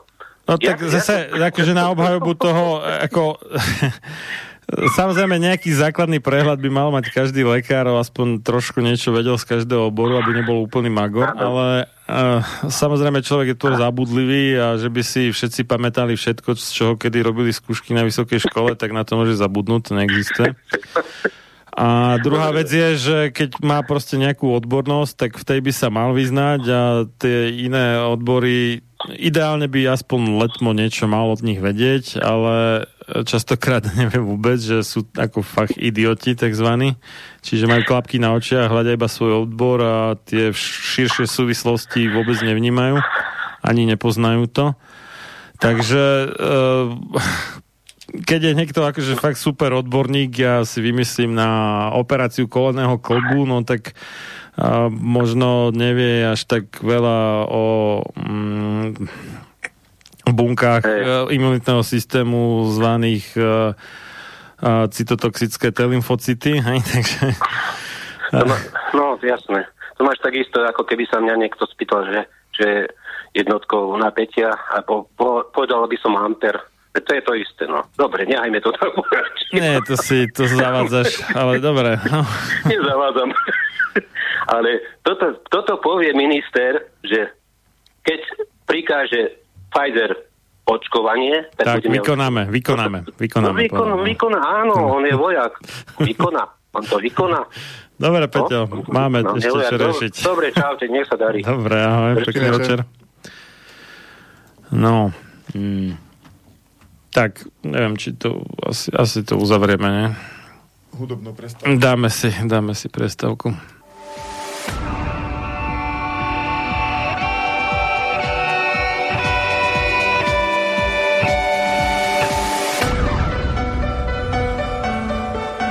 Čím národ nižšie stojí, čím hlbšie v živote telesnom je ponorený, tým menej vážnosti má sám k sebe a tým ľahšie si dá so sebou zahrávať a svoje si odnímať, ako i jednotlivý človek v bahne telesného života zaviaznutý. Je bez vážnosti k sebe samému a ľahko sa za úžitok telesný nie len s telom, ale aj s dušou zapredá. Ľudovít Štúr. Máte naladený Slobodný vysielač Banská Bystrica.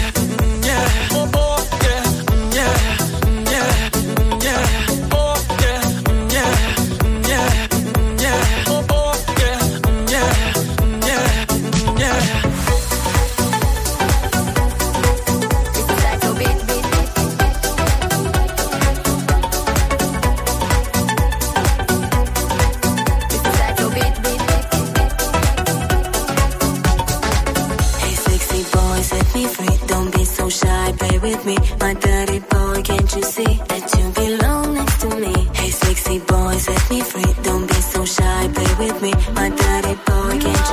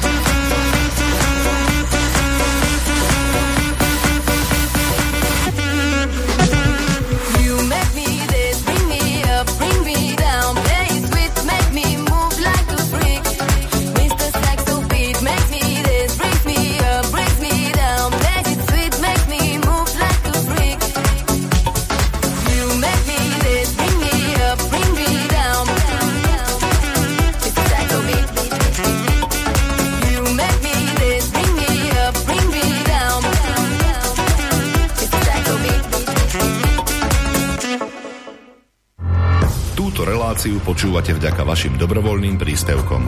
Ďakujeme za vašu podporu. Počúvate Slobodný vysielač.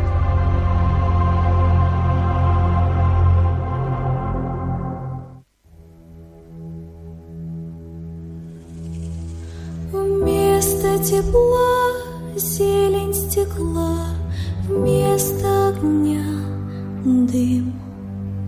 Из сетки календаря выхвачен день. Красное солнце сгорает дотла, день догорает с ним.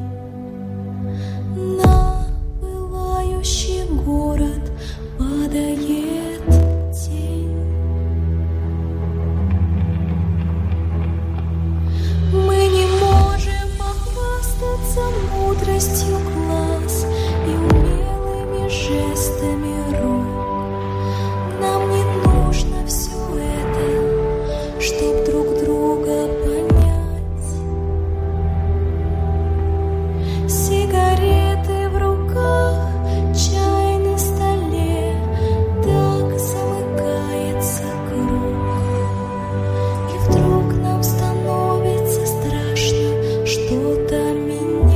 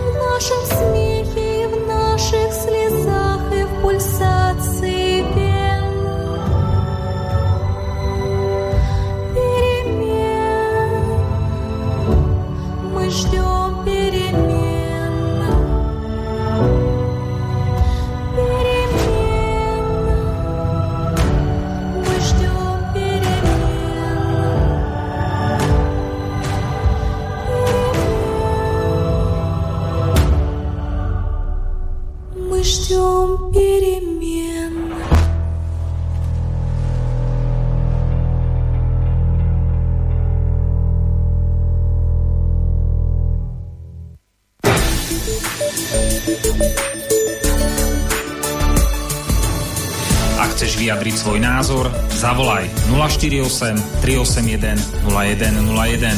Slobodný vysielač, váš rodinný spoločník. Pokračujeme v relácii Sám sebe lekárom číslo dvestoosemdesiatpäť na tému Korona, naša každodenná trinásta časť. Jurek nám napísal: páni, keď som počul Lengvarského, tak mi prišlo skoro zle. Keď si ho pozorne vypočujete, tak on vykoná odporúčanie Pfizeru. Skrátka, prejavil sa ako typický vojak. Nezaujíma ho odporúčanie é em á, ale to je skoro to isté ako odporúčanie Pfizeru, ale dobre. Mne to je jedno, že ú es á si už túto v úvodzovkách vakcínu odsúhlasili. No to Peťo vysvetloval, že aj áno, aj nie. Odsúhlasili takú, ktorá tam nie je dovezená, a neodsúhlasili takú, ktorú tam reálne používajú, ale z mediálneho hľadiska to akože vyhlásil, no, prezentujú to, ako keby to teda odsúhlasili naplno. Dobre, pokračuje Juraj. A aj to dávkovanie. Jedna kompletná vakcinácia je buď dvojdávková, alebo jednodávková. A bývajú aj trojdávkové, ako tetanus napríklad. To Juraj možno nevie. Dobre, takto pletú dávky a nedávky. Že už dávky na dávky. Pre mňa je úplná dvojdávka alebo jednodávka pri Janssen, to je teda Johnson and Johnson. To, čo hovoria, vypadá strašne. Ja hovorím, bude to jedno kolo alebo druhé kolo. No, ja som dal... no už je to asi mesiac, alebo neviem presne, zverejnil taký obrázok, memečko sa to volá, že s výrokom, že, že teším sa na čas, kedy tí trojdávkoví budú hejtovať tých dvojdávkových. Tože taký paradox, že tí, čo ako podľahli tomu a dali sa dvomi dávkami, tak za chvíľu budú oni dezoláti, pretože už nebudú chcieť tretiu dávku. No, ináč bez srandy. Videl som taký screenshot údajne z izraelského COVID pasu, kde už je e, miesto na osem dávok. E, asi. Počkaj, aby... nebol to taliansky náhodou? Sami mali, že taliansky bol, nie izraelský. A to je jedno, no. Dobre. Asi nechceli programátori riskovať, že nebude dosť miesta v tom formulári, tak pre istotu tam dohodili. Ale dáva to zmysel. Dáva to zmysel, pretože EÚ na roky dvetisícdvadsaťdva a dvetisícdvadsaťtri, teda na dva roky, iba od Pfizeru objednala toľko dávok, že to vystačí štyrikrát na každého jedného človeka vrátane novorodenca čerstvého. Iba od Pfizeru, ale ešte budú nakupovať aj od iných firiem. A nielen od Moderny, Johnson and Johnson a no, AstraZeneca možno už nie. To je otázka. Ale ešte prídu ďalšie, ktoré ešte nestihli sa dať zaregistrovať. Či už je to Glaxo, Sanofi, uh, Valneva, Novavax, myslím, a ešte jedna Cure, CureVac, myslím, sa to volá. Čiže ešte od týchto budú ďalšie desiatky miliónov, takže tým Pfizerom to nekončí ešte. Takže pozor, možno to naozaj bude osemkrát. Do konca dvetisícdvadsaťtri. A čo príde potom? Hmm. To... no, tu by som voľne nadviazal a súvisí to aj s témou pred prestávkou. Chcel by som upozorniť na niekoľko niekoľko článkov pre samostatné štúdium, lebo nestihneme tu všetko uviesť. Čo, máme telefon? Áno, áno, je to žhavé, tak pekný večer, komu a kam? Dobrý večer, tu je Seri z Nových Zámkov. Zdravím. Ja už dlhšie sledujem ten web World in Data a tam niekedy mi nesedia čísla, čo sú u nás oficiálne, uh-huh. a tam, čo sú oficiálne, tak by som chcel poprosiť, či by ste vedeli, že jak to vlastne funguje, kto o tom rozhoduje, kedy sa uráčia, že koľko je nakazených, očkovaných a také veci. Uh-huh. A ešte by som chcel, že koronagol, na čo dávajú oni antigénové testy spolu? Tak to nemá žiadny zmysel. To už, ja neviem, na čo to dávajú. No vo... Proste, či viete... Oni, oni posielali aj dáta do Európskej únie, potom sme boli červení, tak to museli zrušiť, lebo museli proste... A nič sa nikomu nestalo. Podľa mňa tu strašné šachy robia s číslami a potom sa ťa, ťažko človek vie z toho vysomáriť. Úplne, ja pozerám na tie údaje, to, to je asi dôveryhodný ten zdroj World in Data, tam, tam sú inakšie úplne, každý deň. Ďakujem pekne, pekný večer. Ďakujeme. Tam môžu byť rozdiely v tom zmysle, že to, čo sa uh, odhalí antigenovými testami, tak uh, nejde do Our World in Data, pretože oni iba pé cé er berú. Takže keď u nás dajú sumár nových nákazených, že je, ja neviem, polka je antigenových, povedzme, alebo nejaký iný pomer, tak to potom nesedí, no. Ale iný dôvod, neviem, aký by mohol byť. Mm. Celkovo tieto dáta, ktoré nás obklopujú... Dátové peklo, Dá, ako povedal Richard peklo, áno, je... Už sme spomínali o tých viacnásobne hospitalizovaných. Ja ani neviem, či sme to spomínali. Ale to je, to je dobrý gól inak, to od, odhalil doktor medicíny. Myslím, že on je psychiatr, či psycholog? Psychiatr sa mi zdá, že Radoslav Čičela. Že keď preložia v nemocnici z jedného oddelenia na druhé oddelenie človeka, tak už sa to ráta ako nová hospitalizácia, takže jeden človek kľudne sa počíta aj za štyri alebo päť hospitalizácií. To je no, pacienta príjmu s nejakou inou diagnózou, mm. spravia mu test, zrazu je pozitívny, tak ho preložia. To je prvá hospitalizácia na COVID. Potom sa mu prípadne zhorší stav, tak ho preložia na, nejaké, na nejakú intenzívnejšiu liečbu, nevravím ešte o iske, ako intenzívnej. Potom prípadne sa mu ešte zhorší, prevez, prevezú ho na isku, tretia hospitalizácia, potom ho prevezú do krajskej nemocnice, alebo si s ním nevedia rady, to je ďalšia hospitalizácia a tak. No. Áno, takže to sú také pekné čachre machre. Inak badateľ bodka net, myslím, majú adresu. to má ako stabilnú súčasť každého svojho článku na vrchu, tak to upozorňujú na tento podvod. To sa mi ľúbi, lebo ozaj je to nehorazné niečo. A ako sa tu zveličujú v podstate čísla korony, aby sa mohli príjmať opatrenia, ktoré obmedzia slobody a práva ľuďom a znepríjemnia im život zbytočne. No, neviem, neviem, Marian, hmm? ty si úplne zabudol na, na možnosť, že je to úplne klasická byrokratická, klasický byrokratický nezmysel, ktorý niekde nejako vznikol a tam už ostal. No, na tak... Slovensku by som rátal reálne aj s touto možnosťou. Na... A samozrejme aj s tou tvojou. V Národnom centre zdravotníckych informácií by za naše dane mohli zamestnávať dostatočne gramotných programátorov, ktorí by za hospitalizáciu mali považovať, povedzme, v priebehu jedného, dvoch mesiacov na jednorodné číslo iba jednu jedno, akože započítať za jeden kus, lebo je dosť málo pravdepodobné, že by jeden človek bol s koronou hospitalizovaný v januári a potom hneď aj vo februári, ako druhýkrát, ako nesúvisiace, že nové ochorenie na koronu. Takže eh, mohli by byť natoľko gramotní, ale buď nie sú natoľko gramotní, alebo to na schvál chceli nafúkovať, tak neviem. No... Dobre, vrátim sa. Ne, ne, ako sa hovorí, že nebudeme kopať do mŕtvého, alebo ako je to príslovie, že škoda je komentovať en cé zet í. Od začiatku sme to párkrát urobili, ale ničomu to nevedie. Dobre, ja som chcel nadviazať na tú tému mhm. farmaceutickú, lebo to tam celkom sadlo. Je tu článok doktora Urbánka, ktorý je veterinár a pracoval na manažerských pozíciách vo farmaceutickom priemysle v sfére marketingu a dodnes učí, prednáša manažérom a predajcom.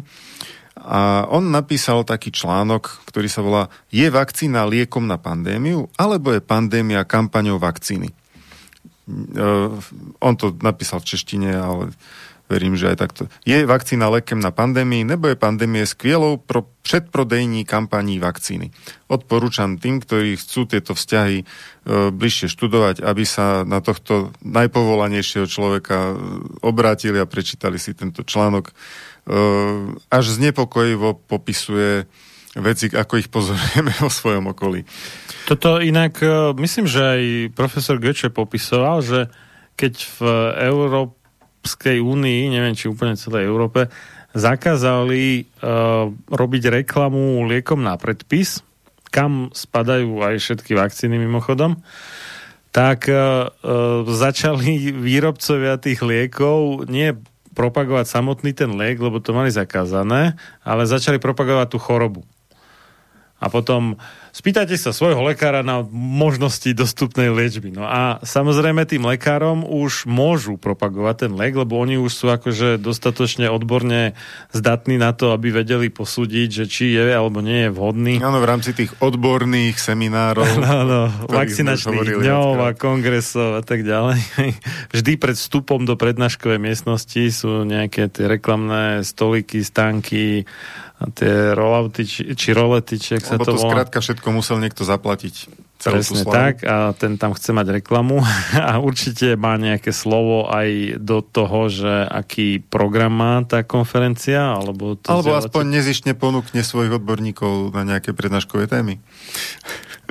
Áno, alebo to aj nie sú akože priamo jeho zamestnanci, ale on im zaplatí ako za prednášku, to sú tie nejaké uh, platené konzultácie, konzultácie hej, hej, také, k čomu sa mimochodom priznala aj doktorka Urbančíková z Košic, ktorá je taká veľmi nadšená propagátorka očkovania a myslím, že tam vedie teda a ambulanciu pre očkovanie rizikových detí.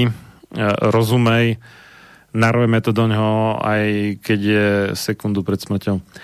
Takže tak, no. A kto by si chcel urobiť nejaký prehľad o týchto vzťahoch finančných medzi lekármi, prípadne ich firmami a farmaceutickými firmami, tak to sa vykazuje na Národné centrum zdravotníckych informácií a volá sa to Sumárne správy o výdavkoch na propagáciu, marketing a na peňažné a nepeňažné plnenia. A môžete si tam lustrovať v excelovských tabuľkách, kto s kým čo zakontrahoval alebo mal zaplatené, alebo dostal dar. Odporúčam také, také heslo do vyhľadávania, tam na tom budete sa mať čo zabávať, že Jarčuška, to si skúste dať to. No ďalší článok, na ktorý by som chcel upozorniť, ktorý sa mi tiež dá zaujímavý, lebo súvisí s tým, o čom sme hovorili minule. Ten napísal doktor Mesík a volá sa Kto sú naši em er en á očkovaní spoluobčania? Analýza osobnostných typov. Alebo... E, no, áno. Čiže e, tento článok hovorí o tom, že z akých rôznych dôvodov sa ľudia nechali očkovať experimentálnymi vakcínami proti kovidu devätnásť a v podstate myslím si, že ten článok celkom môže prospieť k takému vzájomnému pochopeniu. E, my s Marianom dávno hovoríme, že nemali by sme sa tu nechať rozoštvať na nejaké skupiny očkovaní proti neočkovaným a dvojdávkový proti trojdávkovým a podobne, ale... No tak, lebo imperátor používa vyše dvetisíc rokov starú technológiu divide et impera, teda rozdeľuj a panuj, a presne toto je ten spôsob, akože poštvať tých ľudí dole, aby sa bili medzi sebou a potom tí hore vlastne z toho ťažia. No. Takže treba aj k tomuto článku pristupovať tak, že chcem sa dozvedieť viacej, nemalo by to byť o nejakom uškrňaní sa zlomyselnom, že ha, ha, ha, vyočkovaný a ja ešte nie som a ani nechcem byť, ale skôr to naozaj brať ako spôsob pochopenia, alebo aj tí ľudia, ktorí sa dali zaočkovať, nie všetci to spravili dobrovoľne a mnohí z nich sú v podstate našimi spojencami v tom zápase o, o slobodu. No mnohí utrpeli nežedúce účinky a povedali si, že už sa v živote nedajú očkovať nielen proti covidu, ale proti absolútne ničomu. A teda ich to vlastne posunulo na našu stranu. No. Uh, ďalšia zaujímavá vec, uh, na stránke odborná komisia bodka es ká uh, v sekcii kovid devätnásť nájdete tam článok Ďalšia trhlina v už aj tak deravej teórie o bezpečnosti vakcín proti kovid devätnásť. Nie je to nejak obsiahlý článok, ale sú tam pekné grafy o tom, že ktorá vakcína má na konte koľko hlásení o podozreniach na nežiaduce účinky, aj, aj úmrtia. A vravím, jeden obrázok vydá za tisíc slov a tu si to môžete pekne vizuálne porovnať.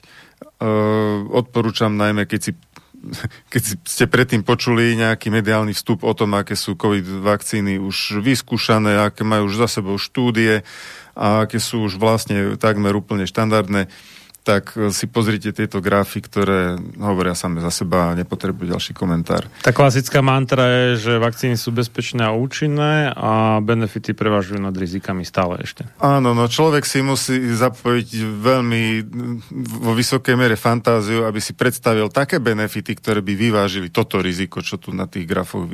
Tie grafy vychádzajú e, z údajov Európskej databázy podozrení na nežiaduce účinky, takže je to Sú to grafy z oficiálnych dát Európskej liekovej agentúry.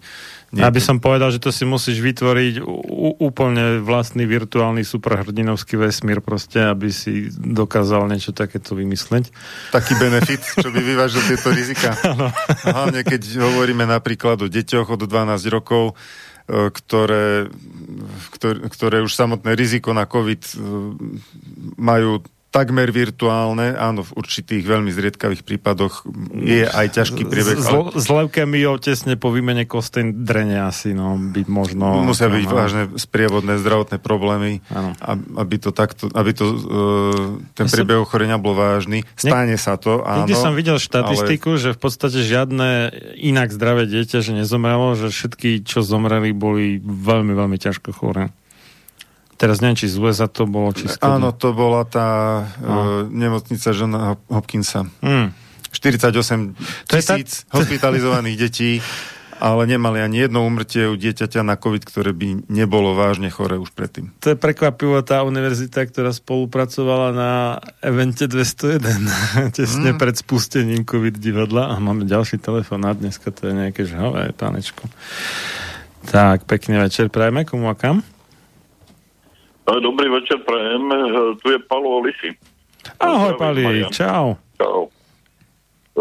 Ja nechcel som vás prerušiť, máte tam niečo roz, rozprávané, ale ja si myslím, že tá téma je veľmi blízka pre vás dvoch. Myslím aj najvhodnejšie, aby ste trošku sa do nej pustili, lebo vy máte čítané všetky možné informácie. Vieš čo, Pali, to by sme boli nesmierne radi, ale ono už je toho toľko, že aj keď no, sa tomu no, no. venuješ na dvesto percent há pé pé, tak to nestíhaš no. proste.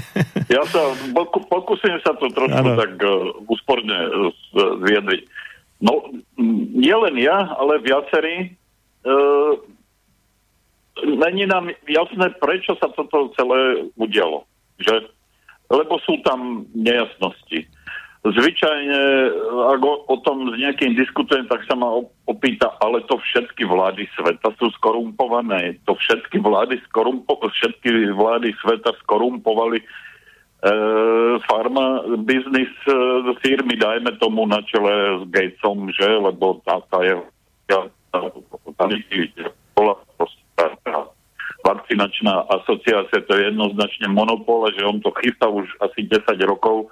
Dlhšie. Dá sa to úplne neuveriteľné, akože, že by až takto, ja som mal naplánované, podľa mňa, čo si naplánované mal, ale sa im to vymklo z rúk. A potom v záujme, totiž to, keď to porovnáme s vakcínami to, z, z nášho socializmu, kde boli štátne firmy, ktoré mali za úlohu vyvinúť vakcínu na to a a tak ďalej. Teraz je tá nevýhoda, že v tom je ten trhový mechanizmus a teraz, keď toto prišlo, dajme tomu niekým popostrčené, e, marketingovo, to vyzerá na Gatesa, tak tie firmy vakcinačné, e, preto, aby im neušiel kšeft, aby nepredbehli niektoré iné firmy vakcinačné, tak sa rýchlo ponáhľali s nejakou fake vakcínou, ju nazvime. Že táto je narýchlo urobená, to tvrdíme všetci, že a že tým pádom to dopadlo takto a oni sa možno aj spoliehali na to, že veď nám to ani é em á neschválí, alebo tá americká ef dé á, alebo ktorá to je e, regulátor. No ale oni to schválili, pretože tu tá korupci, tú korupciu majú tak urobenú, že proste jednoducho už to išlo vlastne no. akoby samovoľne. Ja ťa trochu po, po, popravím. Niekto, ešte jednu uh-huh, poslednú vetu. Toto no. celé, keby niekto dokázal vysvetliť od začiatku do konca, čo sa tam uh-huh. vlastne za uh, deje, za, za, za, tak to by som bol rád. No, prosím. No, v ú es á to preto bolo tak rýchlo, lebo tam vláda normálne a to teraz treba zdôrazniť, nie Biden, ale Trump, a v rámci no. tzv. Operation Warp Speed, teda nejaká operácia závratná rýchlosť, alebo ak by sme to preložili. Bolo pred voľbami, no, pokračujem. Nalial miliardy dolárov, dobre počuješ, miliardy dolárov do ano. tých farmaceutických firiem. Uh, no. Tri uspeli teda, a to sú americké dominantne, teda John, Johnson and Johnson, Moderna aj Pfizer. Jedna neúspela, to je Merck and Company, čo je mimochodom v rámci ú es á najväčší výrobca vakcín, ako že má široké portfólio, že nie iba jednu. Uh-huh. Johnson and Johnson má iba proti chrípke a proti covidu, nejakú inú vakcínu nemajú. A, ale i iné veci vyrábajú a sú prvou alebo druhou najväčšou farmaceutickou firmou sveta a tou inou prvou alebo druhou je Pfizer. He? Takže to sú, tieto dve sú najväčšie firmy. Moderna to bol taký kvázi začiatočník, ale oni mali dosť vysoké know-how, ale dostali skrátka miliardy. Merck tiež, ale o, oni nepochodili. Vyhodnotili to tak, že nemá zmysel pokračovať v testoch, lebo prirodzená imunita je výrazne lepšia, než to, čo tá ich vakcína poskytuje, tak to zavreli. Ale to, namiesto toho... Zavrieš, ktorej... M- Merck and Company. M- MRCK. Áno, áno.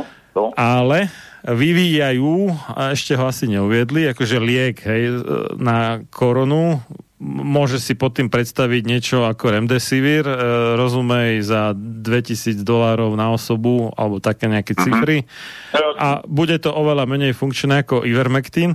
Sranda je, že Merck práve bol vlastníkom patentu na Ivermectin až do roku tisíc deväťsto deväťdesiatšesť a teraz myslím, že vo februári alebo marci dvetisíc dvadsaťjeden vydali stanovisko, ktoré je absolútne nepodložené ničím, nejakou štúdiou, nič, iba že ich vedci to zhodnotili a skonštatovali, že nie je dosť dôkazov na to, aby uh, bol to používaný je, Ivermectin.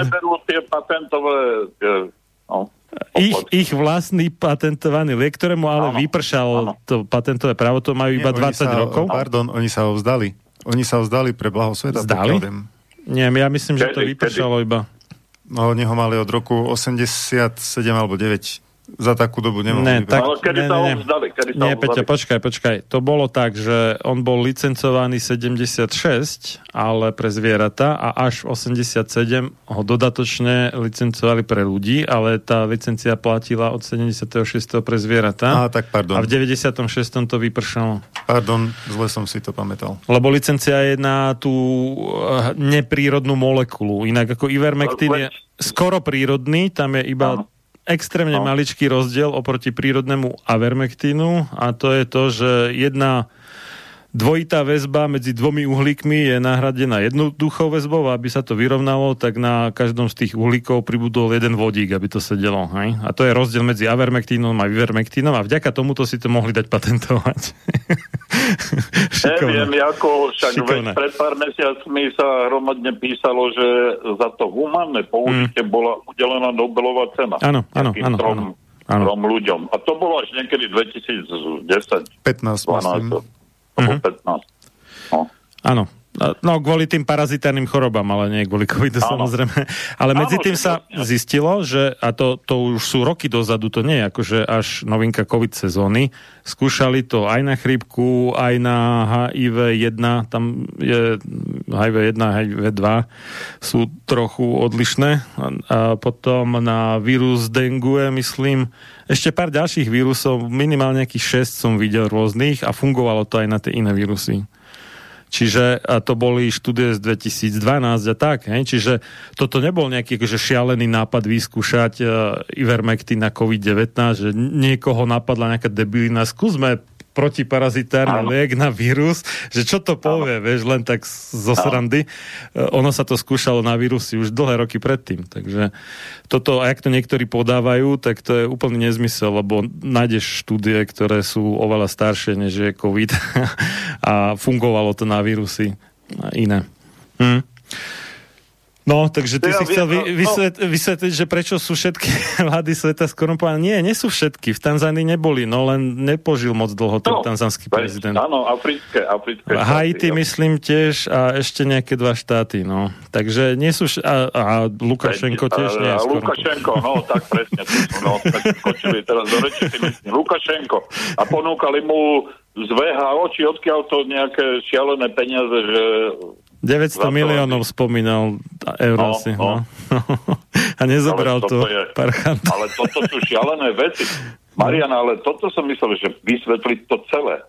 Či to naozaj bolo plánované, kým to bolo plánované, jaký bol jeho motív, e, jaké, jakými mechanizmy sa to podarilo celé spustiť. A, a tieto ďalšie veci, jak sú už teda, jak sa do toho za...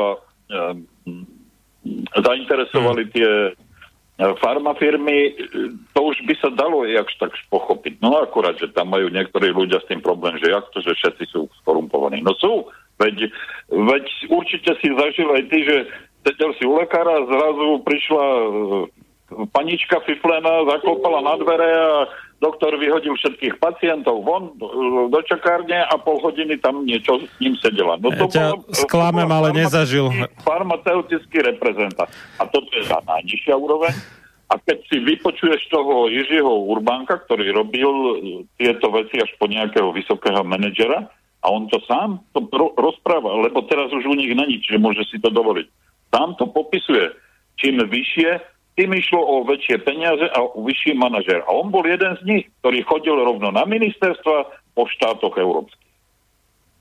No a u nás je to Jarčuška, jednoznačne, že plus teda... Je ich viacej, je ich viacej. Ako ja, ja Čuška najviac vytrčam. Obchodníci to dobre ovládajú, mm-hmm. tieto finty. Uh, mám to aj z vlastnej skúsenosti, že, že keď uh, je nejaká súťaž vyhlásená, no tak tí obchodníci uh, tam dojdú a on už je na to vysvičený, že nájde človeka, ktorý vlastne o tom rozhoduje. No a s tým sa proste akože nejak snaží skontaktovať a nejak sa s ním akože spriateliť a podobne. No áno, toto je vysvetlenie, že prečo akože sa neozvú nejakí lekári, alebo že prečo ich nie je viacej. No ono tam áno. funguje, jak spomínala aj magister Belička, že funguje to skoro ako náboženstvo, hej? Že máš nejakých kňazov, ktorí hlásajú nejakú vieru, ale drvá väčšina nie sú kňazi, drvá väčšina sú radoví veriaci a tí proste veria. A medzi lekármi máš to isté, máš tých, oni to nazývajú ano. Odborne, že kol, teda key opinion leader, teda nejaký kľúčový mienkotvorca. No a no. to je akože tá odborná ano. Autorita, ktorú si cenia drvivá väčšina lekárov, až na takých dezolátov, ako je Čičala, Bukovský, Lakota.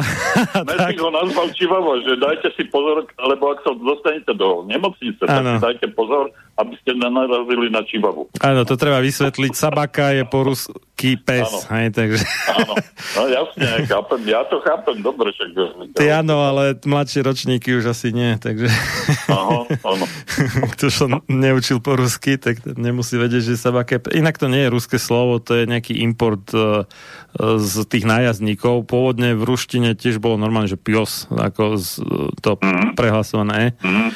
Ale uh, potom, a, a lošať to isté. Hej, koň je v starej ruštine, je koň normálne. A... Ešte, ešte ti skočím no. do reči. Ešte snáď by mohol tomto mm. pomôcť možno ten um, doktor Weiss, ten ano. Právnik, ano. A, a teda vlastne m, ten proces v Hágu, že ten by mohol začať do toho Uh, ako viac rýpať a vypočúvať jednotlivých ľudí a tak ďalej. No, ale no to je to otázka, to aký... zdá, že by sa im to podarilo. Otázka, aký budú rýchli, lebo pozri sa, ako dlho im trvalo vyriešiť Jugosláviu. No veď, áno. No, no, no a... A on no, Miloševič na to tam doplatil. No, nám nebude v túto chvíľu veľa platné, že o desať rokov odsúdia Matoviča, vieš, keď on stihne... No ešte... jasne, veď, áno, no. No. No ale, ako, dajme tomu, že, uh, m, že sa spustí nejaká lavína, domino efekt, že budú sa meniť vlády, lebo tieto súčasné vlády asi ako už ani... aj keď pravdu poznajú, tak už e, vlastne im to ich vlastne svedomne nedovolí, aby to priznali, lebo tým by priznali, že no ľudia zle ste ma volili, ja som vám porobil toľko zla. No to znamená, že treba počkať na výmeň vlád, to sa musí niekde začať, no, dajme tomu teraz budú voľby v Nemecku, e, v Česku a tak ďalej, no čaká sa, čo bude v Amerike a, a potom sa možno spustí nejaká lavína, ktorá celosvetovo toto vyšetrí. Čo sa to udialo? No, takto, ja by som rád dal nejaký optimistický scenár, ale keď sa pozriem, že ako dlho trvalo, kým sa konečne definitívne preukázalo, že olovnatý benzín je škodlivý, že tabakové výrobky sú škodlivé, to, to bolo cez desať rokov jedno aj druhé. Takže... No, vieš, nebudem to malovať na ružovo, keď je to čierno-sivé, no. Rád by som bol, keby to bolo inak, ale zatiaľ to historicky vyzerá, že to bude ešte dlhé roky trvať, kým to akože prevalí na dobro. Aj keď je pravda, že dejiny sa ako keby trošku zrýchľujú, tak máme taký dojem, lebo kedysi medzi konšpiráciou a tvrdou realitou boli dva roky, dnes už je to niekedy aj pár týždňov. Áno, áno. Ale že by, že by súdy zrýchlili svoju činnosť, to sa mi nezdá zase, takže... No dobre, ďakujeme za zavolanie. Mm. Ja, ja som len chcel, že či by ste si nejakú takú reláciu vy dvoja nepripravili. Ja si to chcel na samostatnú na reláciu, akože by sme si zakonšpirovali. No, áno, áno. Zakonšpirovali presne tak. No. Vieš čo, ono... Konšpirátori to sú premýšľaví ľudia. Ono, no do istej miery som aj niečo mal už na túto tému ešte kedysi v dvetisícpätnásť šestnásť, keď som um, dotlačal niektoré relácie citátmi z tej knihy Smrtiace lieky a organizovaný zločin od spomínaného profesora Petra Gečeho z Dánska. A ako áno, no, dalo by sa, ale možno by bolo lepšie asi zohnať, lebo my niečo vieme samozrejme, ale ani Peťo, ani ja sme nerobili farmaceutického reprezentanta, už vôbec nevysoko postaveného. Takže hmm. určite bolo no. dobré zohnať niekoho, kto to robil, že by a tak, už tak. No. nerobí a mm, možno má dosť odvahy alebo stratený pud seba zachoví, že by išiel teda do také relácie.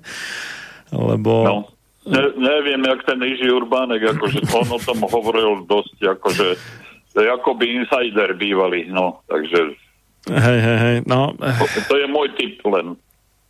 No, skúsim, možno, že sa mi podarí s ním niečo vybaviť, hm. uvidíme, no. Bolo by to... Dobre, nebudem zdržovať. Ďakujem no. za zavolanie, ahoj. Áno. Dovidíme. OK, no... Ja by som len jediný komentár, ako konšpirovať tu teraz dlho uh-huh. rozsiahlo nechcem, ale pokiaľ ide o tie výmeny vlád, to je jedna z tých reálnejších vecí, myslím si, ktoré nás môžu čakať. A ak je za týmto vyššia réžia, tak tá réžia nemá problém obetovať nejakých politikov alebo nejaké vlády hnevu ľudu, tých, čo to vlastne všetko zariadili a spravili.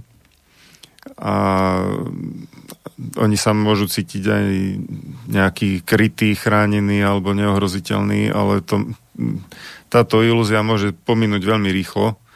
Ale to, toto, keby sa aj toto stalo, to ešte neznamená, že to ohrozí ten konšpiračný plán v pozadí. Takže uh, ja nie som taký optimista, že by som si myslel, že priamo samotná výmena nejakého vedenia štátu bude mať nejaký úplne zásadný dopad. Ak je toto režírované, tak, tak skôr nie. Ale samozrejme nejaká nádej na zlepšenie by tu bola v tomto smere. Tak to je taký subjektívny komentár. Asi sa vrátime k očkovaniu. No... Hej, hej, hej, treba. A pribudlo nám ešte v mailoch. Neviem, či chceš dokončiť, čo si začal pred telefonátom, alebo môžem niečo z mailu? Mm, môžeš kľudne na maily, uh-huh. lebo tu sú už potom ďalšie témy. Uh-huh, uh-huh. Tak Marek píše. Zdravím, len na pobavenie k vážnym témam. Drahí priatelia, noste rúško, ono naozaj chráni. Včera kamarát išiel s frajerkou v Tesku a stretol svoju ženu a tá ho nespoznala.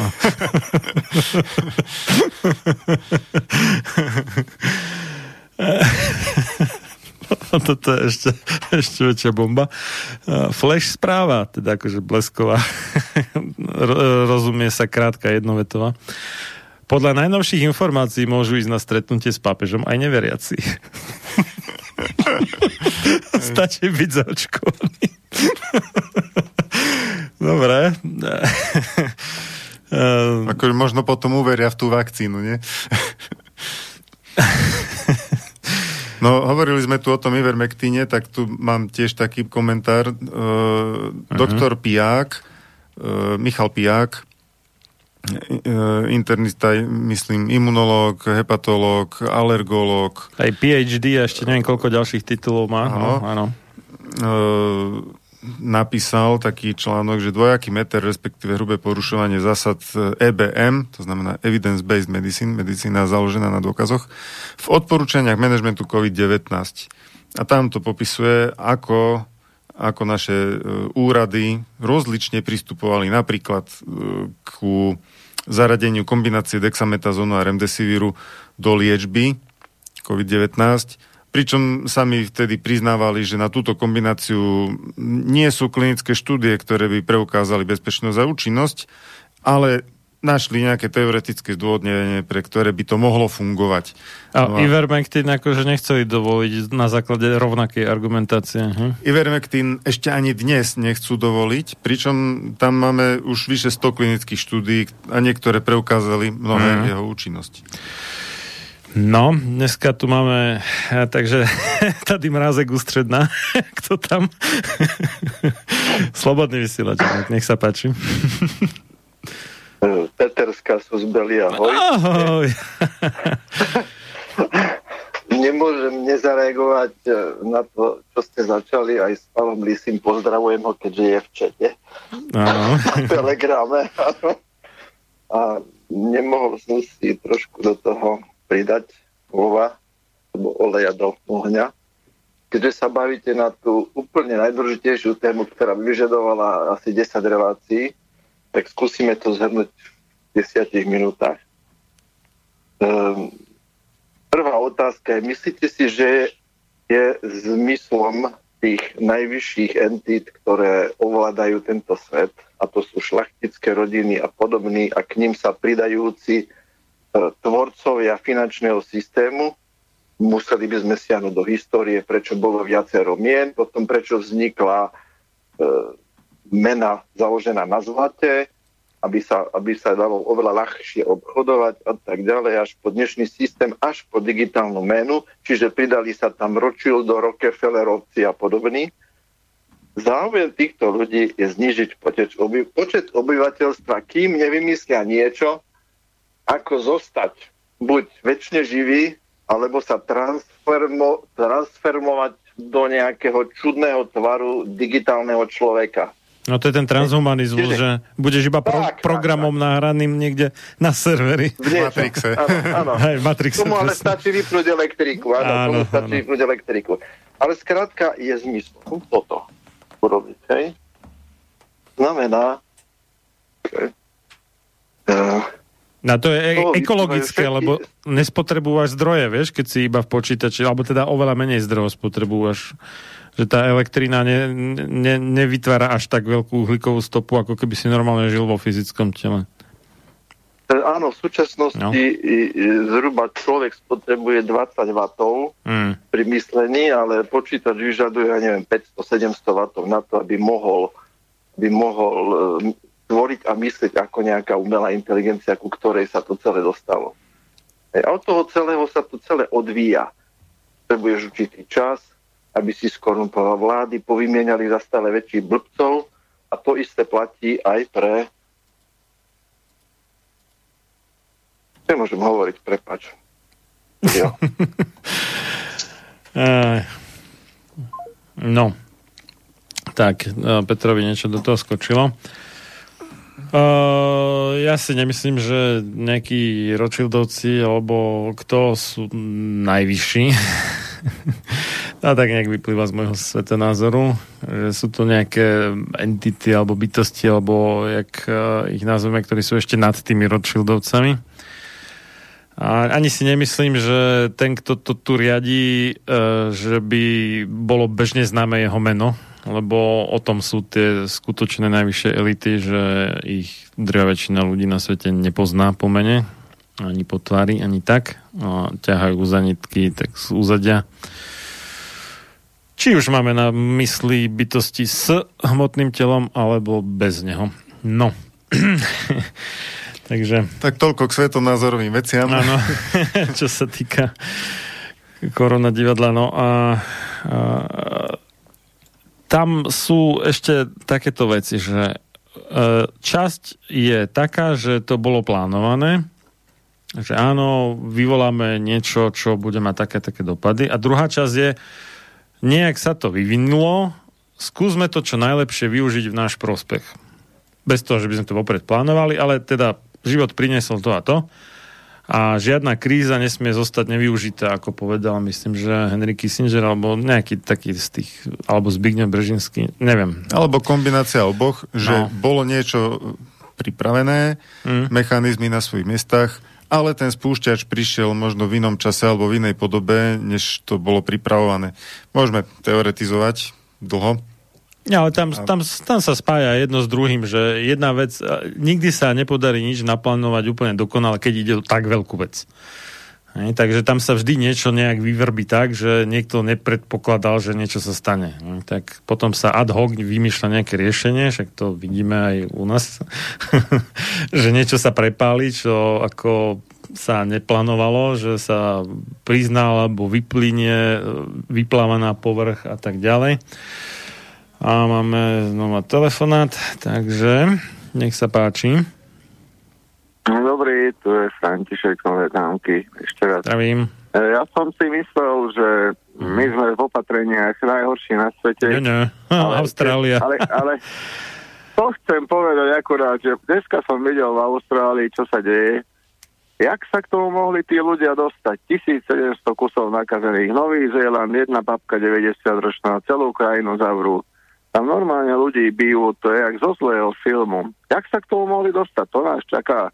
Ale ďakujem, za čo bijú? Ne? Za čo bijú? Že nemajú vonku, kde nehrozí nákaza, nejaký kus handry na tvári.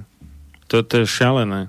Ktorý... Oni sa už úplne, oni sa už úplne zapiklili. Proste. Už konec, už, už, to už. A toto nás čaká, tak úprimne povedané. Alebo ešte máme ten kúsok zdravého rozumu Slováci. Ešte nie no, sme tak rozdiel... liberálne rozmýšľajúci. Rozdiel medzi Austráliou a Slovenskom je ten, že na Slovensku je stále ešte dosť veľa ľudí, vrátane mňa alebo Peťa, ktorí si ešte pamätajú na komunistický režim. Ne, netvrdím, že to bol komunizmus, alebo socializmus, alebo s ľudskou, alebo neľudskou tvárou, alebo reálne, alebo aký, ale proste vládli tí, čo sami seba nazývali komunisti, tak preto hovorím komunistický režim. To si mnohí pamätajú. Niektorí na to spomínajú s nostalgiou, že ak sa mali dobre a nemuseli sa starať a tak. Ale v Austrálii to nemali, tu ten typ diktatúry, takže nie sú ako keby opatrní, nie sú citliví na také niečo a preto sa ľahšie tam presadí, lebo oni nechápu, no u nás väčšina tiež nie, ale rozhodne máme viacej ľudí, ktorí chápe kam čo môže viesť, než v tej Austrálii, kde to nezažili. No, ja nech sa, sa páči. Môžem? Uh-huh. Ja som sa prednedávno dozvedel vlastne, jak prišlo to obyvateľstvo na Austráliu. To vlastne Angličania, však to patrí pod Anglicko uh-huh. ešte stále. Oni tam vyviezli päťsto alebo šesťsto tých najhorších psychopatov, Matovičov, všetko tam dali, všetko doniesli, všetko najhorších vrahov, väzňov. To bol ten genetický základ, tam sa samozrejme prvé, čo vyvraždili domáce obyvateľstvo, proste ten genetický základ, že teraz sa im to nejak vracia. V celom svete to vidím, že sa im to nejak vracia, toto, tieto kolonizácie, všetko. A ja som sa narodil v sedemdesiatom prvom roku.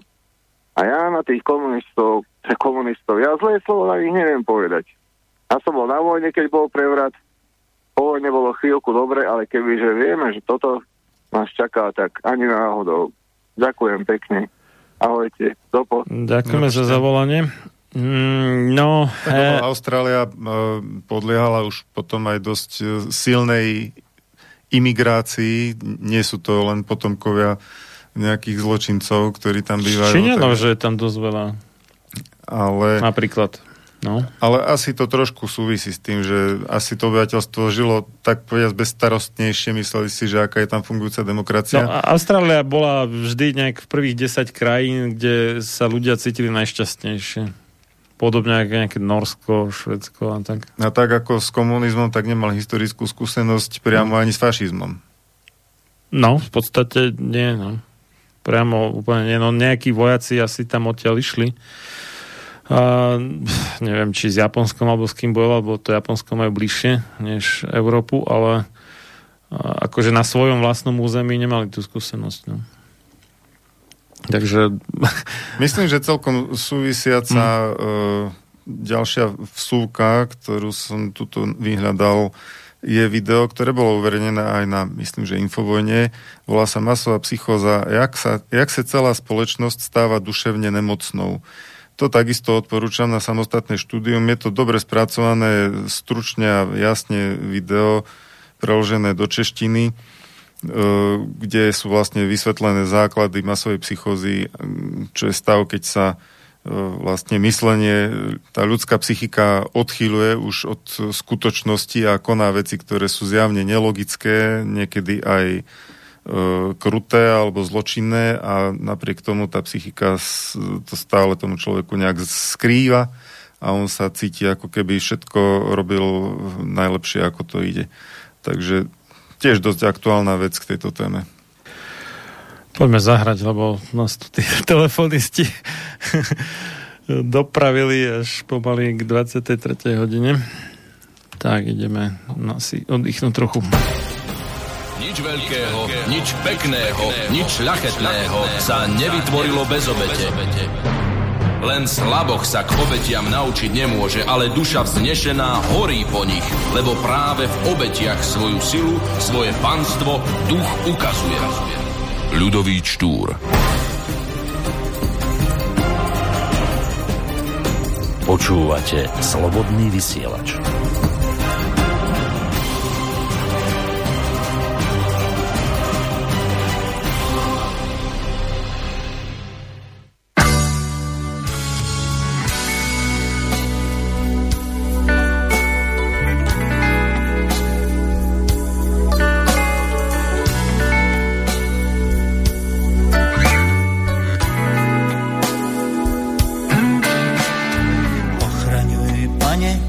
Národ malý, ťažko skúšaný. Ochraňuj, Pane, tú krajinu, tam pod Tatrami.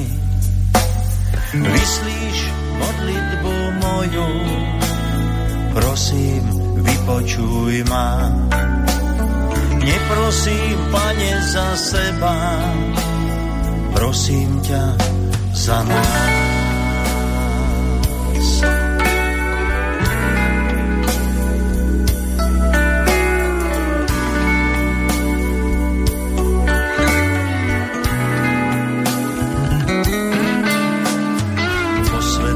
Meno tvoje, môj hlas k tebe volá. Po svojej zemi nech nie sme cudzí, a buď, Pane, vôľa tvoja. Daj nám chlieb každodenný a kalík odpustenia. Vyslíš modlitbu moju, prosím, vypočuj ma. Za Slovensko, za Slovákov, za náš ľud, za národ drahý. Za Slovensko, za Slovákov, za náš ľud, za národ drahý.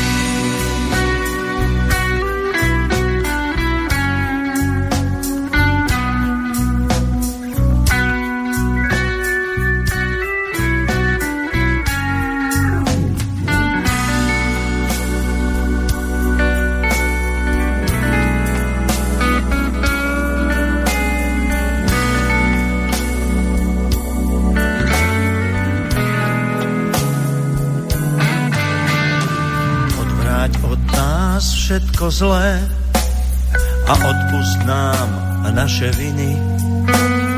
Vráť, Pane, lásku medzi nás, aby ľudia ľudí ctili.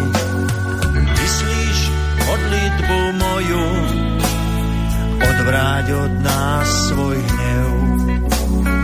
Vyslíš modlitbu moju, prosím ťa za našu zem. Za Slovensko, za Slovákov, za náš ľud, za národ drahý.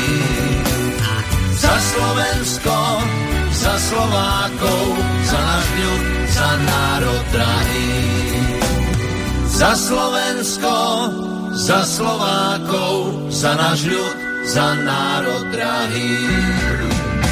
Za Slovensko, za Slovákov, za náš ľud, za národ drahý.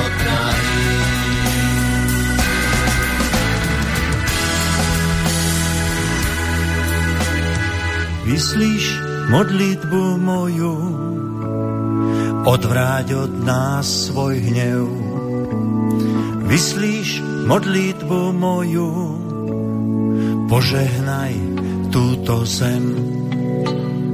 Požehnaj našu zem, požehnaj slovenskú zem.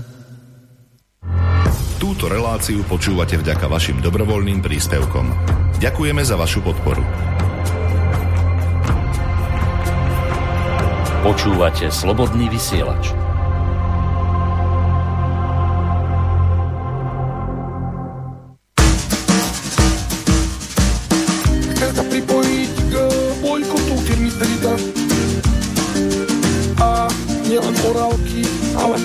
Ten jediný výrobok ty už nekúpiť. Orálky nie za každú cenu, alebo respektíve ináč povedané, už nie orálky. Čarovné hadema mám krát, vagabundy, psychopati riadia tento štát. Aj keď tom orálky miloval, bola to tradícia. Jednoducho pripájam sa k výzve, my nezaočkovaných tady už ne, ani nechytíme. A keď chce odkázať nám nezaočkovaným, že máme sedieť doma, tak mu chcem odkážať, odkázať, nech ty žere horálky od rána do večera. Chcem sa pripojiť k bojkotu firmy Serita. A nielen horálky, ale ani jeden jediný výrobok ty už nekúpim. Horálky nie za každú cenu, alebo respektíve ináč povedané, už nie horálky. Viem o tom, že horálky zadržali túto spoločnosť celkom nad vodou.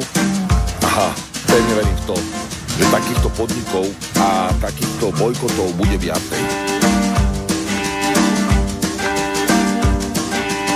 Takisto ako napríklad, myslím, že je to, minulo som videl, Superzo dáva päť percent zľavu pre nezaočkovaných, teda pre zaočkovaných.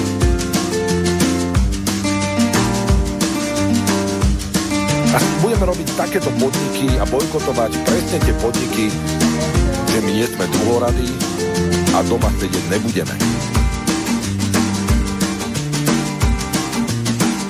Kto chce, kto chce zdieľať tento názor, nech sa pripojí a doma sedieť nebudeme. Takže chcem sa pripojiť k bojkotu Twitterita. A nielen orálky, ale ani jeden jediný výrobok ty už nekúpiť. Orálky nie za každú cenu, alebo respektíve ináč povedané, už nie orálky.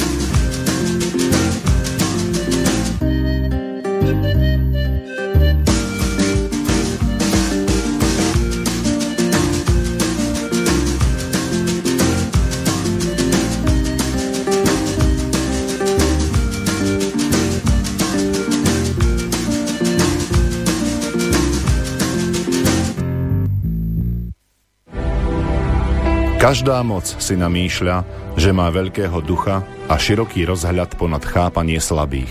A tiež, že realizuje Boží zámer, pričom porušuje všetky Božie zákony. John Adams.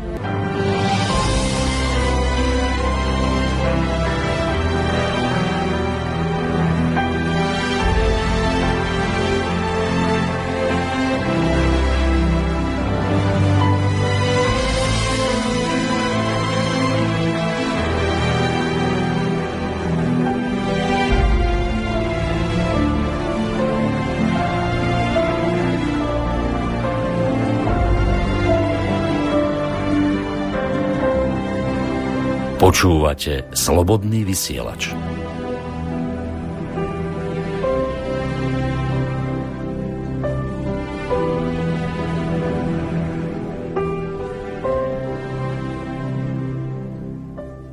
Tak, sme si s Peťom nedali horálky cez prestávku. Ani... Vysvetlí nám, že čo to ani... bolo za folkpunkový počin, čo sme počuli. Ani, ani metu sme si nedali, ani kavenky, ani kakaové rezy. Dokonca ani verbenu sme si nedali. Ani trnavské fure. No, takže... Začínam byť hladný, Marian. ide, ide o to, že... Z toho C-čka dosť prudko trávi. Mm, vitamínu C. C-čko môže byť všeličo iné. Uh, no, t- Pavol Jakubec, uh, už jediný vlastník uh, tzv. í dé cé holdingu, čo um, združuje tri, no nazvime to, nezdravo, nezdravo potravinové firmy. Figaro Trnava, uh, Verbenu a uh, a Seditu, teda bývalé pečivárne Sereď, ktoré vyrábajú tie horálky a tatranky a všetky tieto iné veci. E, tam treba ešte podotknúť, že aj Opavy, ja myslím, e, v Opave teda tá moravská, no, slieska firma vyrába aj horálky, aj tatranky vo svojej verzii, ktoré sú iné a chutia inak. Ale dobre, tých sa to netýka. Tak Pavol Jakubec sa vyjadril teda, že tí neočkovaní by v rámci tretej vlny akože mali sedieť doma, nikam nechodiť. No a to nemal robiť teda. Sa strhla obrovská vlna kritiky na jeho hlavu.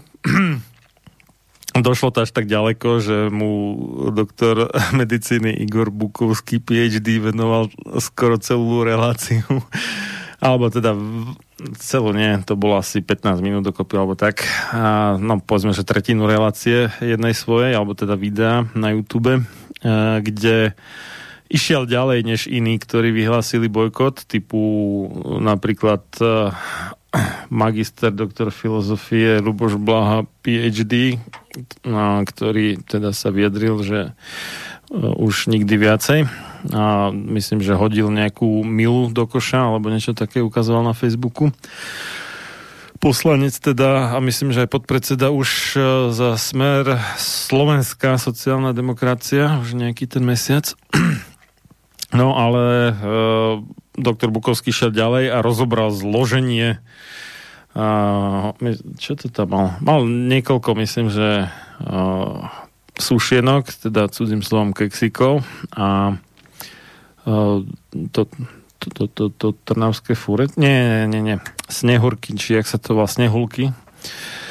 Uh, vyhlásil to, že na, za najdrahší cukor na Slovensku, že obsahuje nula celá jedna percent metovej silice, myslím, alebo nejak tak.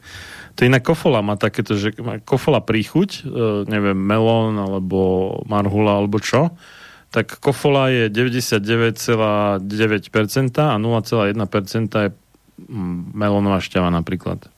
Čiže jedno promile. Ale nikto si nekupuje kofolu na to, aby pil melónovú šťavu, si myslím. No, jasné, ale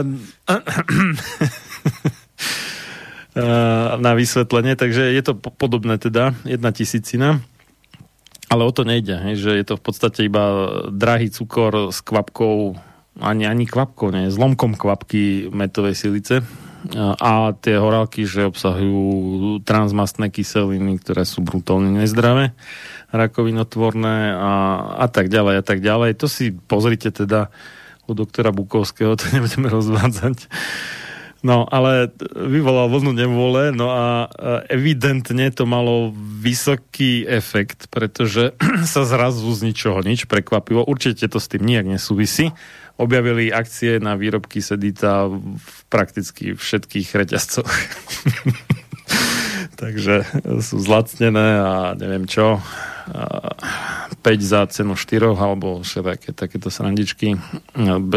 Bežne stoja možno štyridsaťdeväť centov, tak teraz tridsaťjeden alebo takéto. No. Takže bojkot má efekt a bojkot je neraz jediná zbraň, ktorú občania majú proti nejakým skazeným podnikateľom. No, ja som od začiatku na túto kauzu pozeral z viacerých uhlov a mám z toho taký rozpačitý pocit. Na jednej strane je vynikajúce, že verejné osobnosti a nejaká asi relevantná časť verejnosti sa vyjadrila k týmto výrokom vlastníka, vyjadrili svoje pobúrenie, svoj nesúhlas a dokonca ochotu pridať sa k bojkotu. Toto vidím ako pozitívne, že naša spoločnosť ešte je citlivá na to, keď niekto tu podporuje alebo prehlasuje myšlienky, ktoré v podstate sú segregáciou alebo diskrimináciou. Ale na druhú stránku na, vidím tu aj tých zamestnancov tej sedy, tých chudákov, ktorí nemôžu za to, kto ich vlastní a chodia tam do práce a ktorých živobytia sú vlastne týmto spôsobom ohrozené.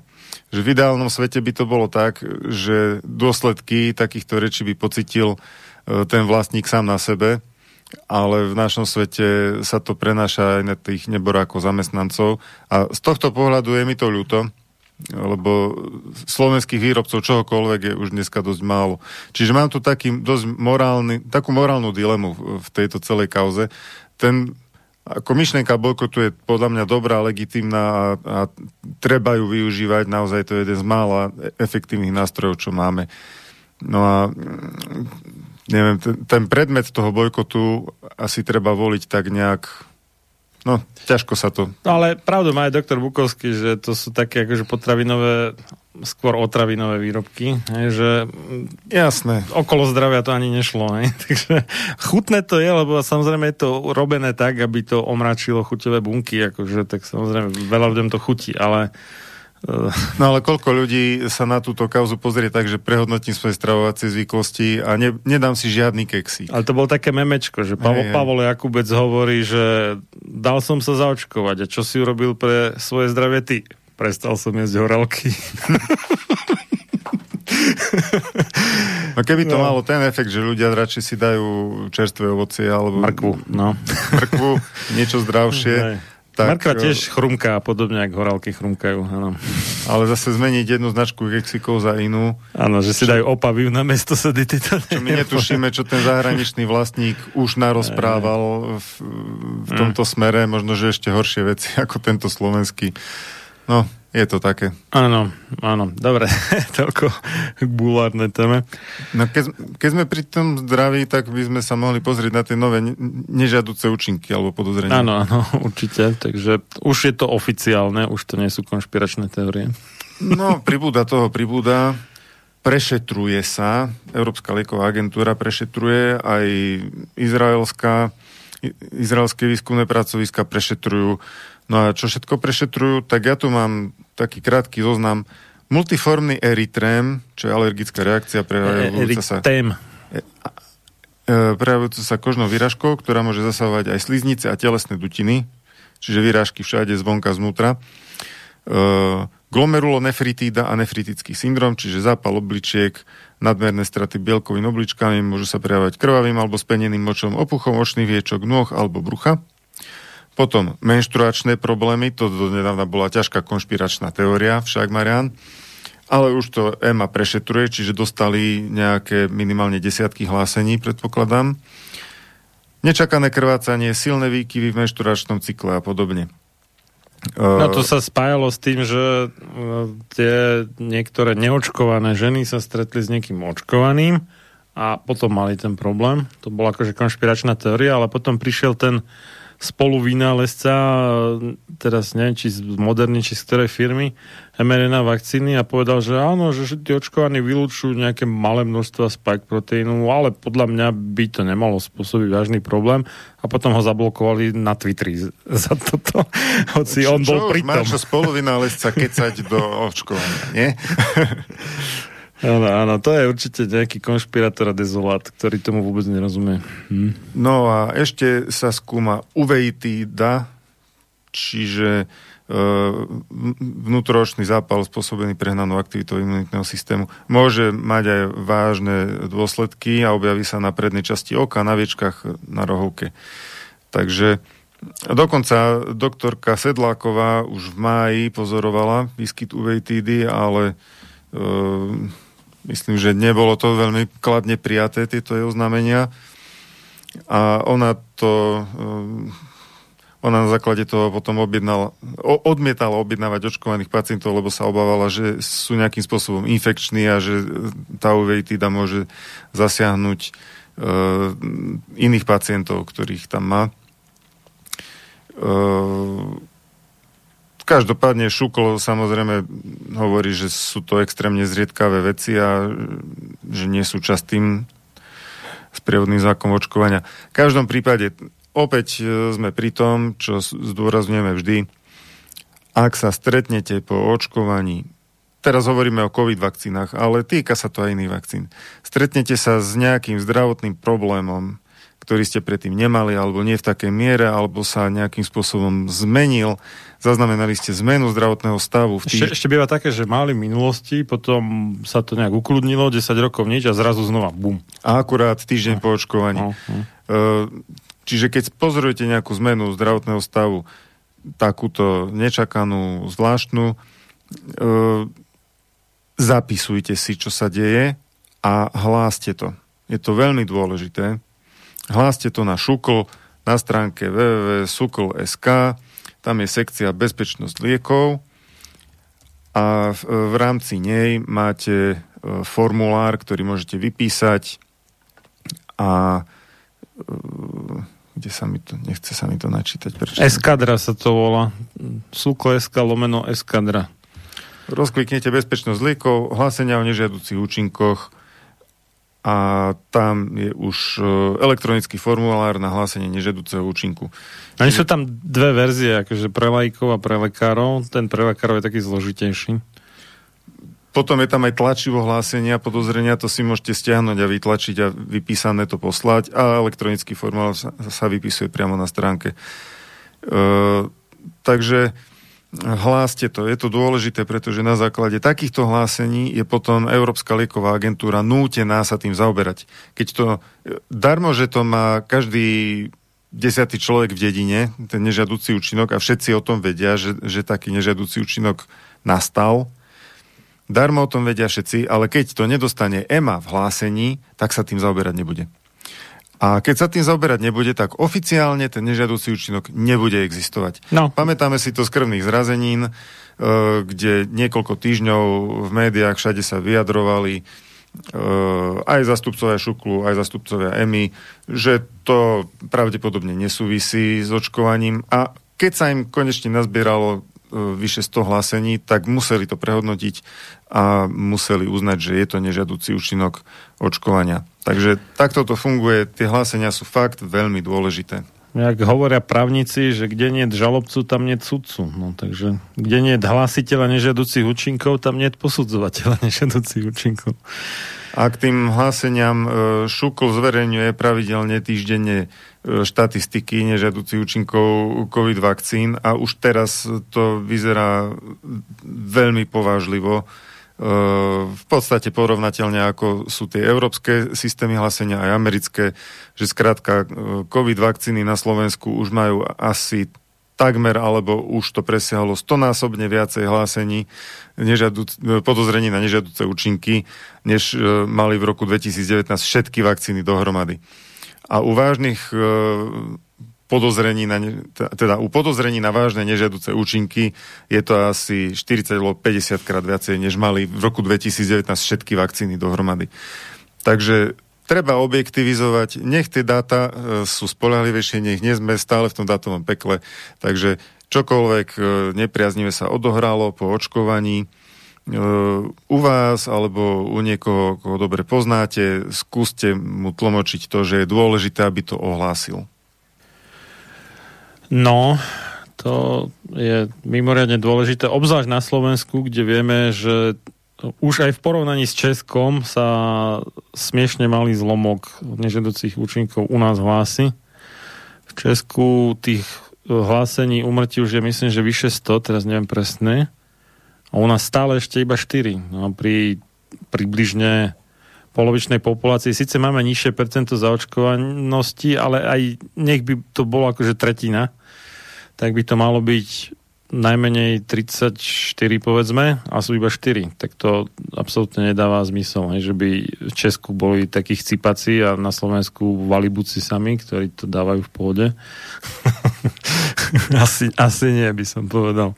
No, s tým súvisí to, že bojovní, tzv. Bojovníci proti hoaxom vyhlasujú, že nie je pravda, že by farmafirmy neniesli zodpovednosť za nežiaduce účinky a nie je pravda, že by vlády neniesli zodpovednosť. Dobre, keď uvidíme, že tieto, minimálne tieto uznané obete vakcín, dostali, ich, teda, ich pozostali, dostali odškodnenie od štátu, firmy, to je jedno, ale od niekoho dostanú odškodnenie, tak potom sa môžeme začať rozprávať o tom, že existuje nejaká zodpovednosť. No, aj to bol tiež také memečko, že, že výrobca nie je zodpovedný, vláda nie je zodpovedná, alebo štát nie je zodpovedný, lekár nie je zodpovedný. A ja som za nezodpovedného, keď si to nechcem nechať pichnúť. Hm. Áno. No, my sme minule trošku pozabudli na jednu mimoriadne dôležitú vec.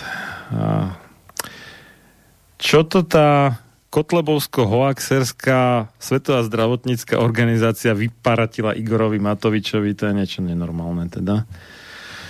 Ona si drzo dovolila kritizovať praktiky hromadného testovania v niektorých krajinách.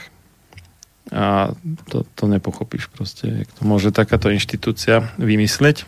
No a vydali teda nejaké usmernenie pre uh, testovanie na, no povedzme, že vírus SARS-CoV-dva, lebo samotnú chorobu COVID to asi nevedia testovať, aj keď sa to nesprávne tak nazýva.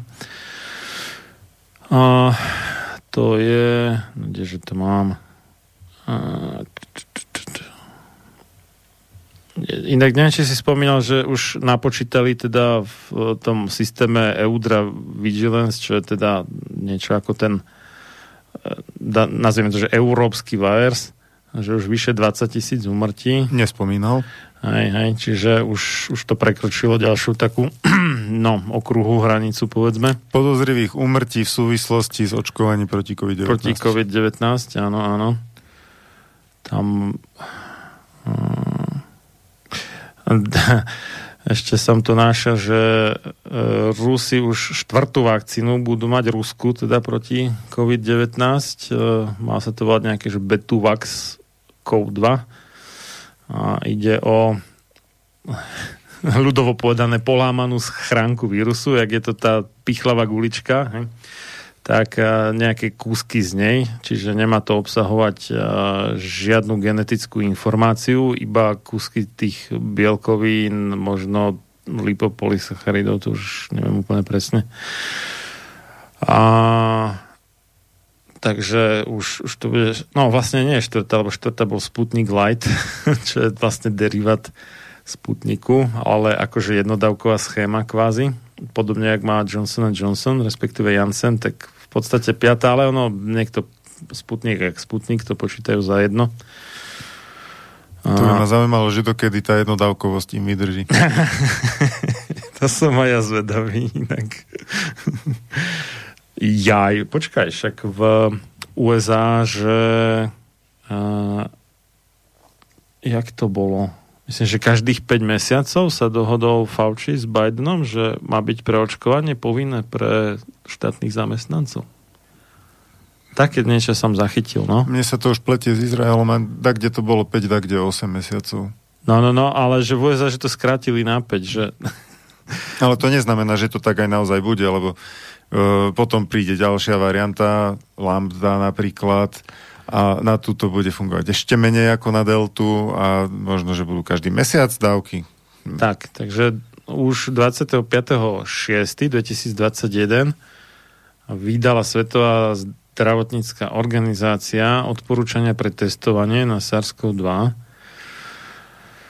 kde okrem viacerých ďalších vecí uvádza tieto tri. Takže... všetci jedinci, ktorí spĺňajú definíciu podozrivého prípadu alebo podozrenia na prípad COVID devätnásť, by mali byť testovaní na vírus SARS-CoV-dva bez ohľadu na to, či sú alebo nie sú očkovaní. Takže žiadne špeciálne pruhy na hraniciach. Pán hlavný hygienik, žiadne špeciálne nové značky, ktoré nie sú v dopravnej vyhláške, ale všetci by mali byť testovaní. Lebo všetci môžu dostať COVID a všetci ho môžu roznášať. Takže to je prvý bod. Nejaké výhody v zmysle netestovania očkovaných, hovorí Svetová zdravotnícka organizácia. Že, že neočkovaní sa musia testovať a očkovaní sa nemusia. Takže toto škrtáme. To ako COVID-automáci strčte niekam a toto proste, no. A druhý bod, že testovanie bez príznakových jedincov s tými pé cé er alebo LAMP testami alebo antigenovými rýchlymi testami sa odporúča iba pre š- určité skupiny, ako sú povedzme lekári, nie všetci dokonca, ale iba tí, čo sú v úzkom kontakte s chorými na COVID devätnásť, na nejaké tie buď špeciálne COVID nemocnice alebo COVID oddelenia v jednotlivých nemocniciach.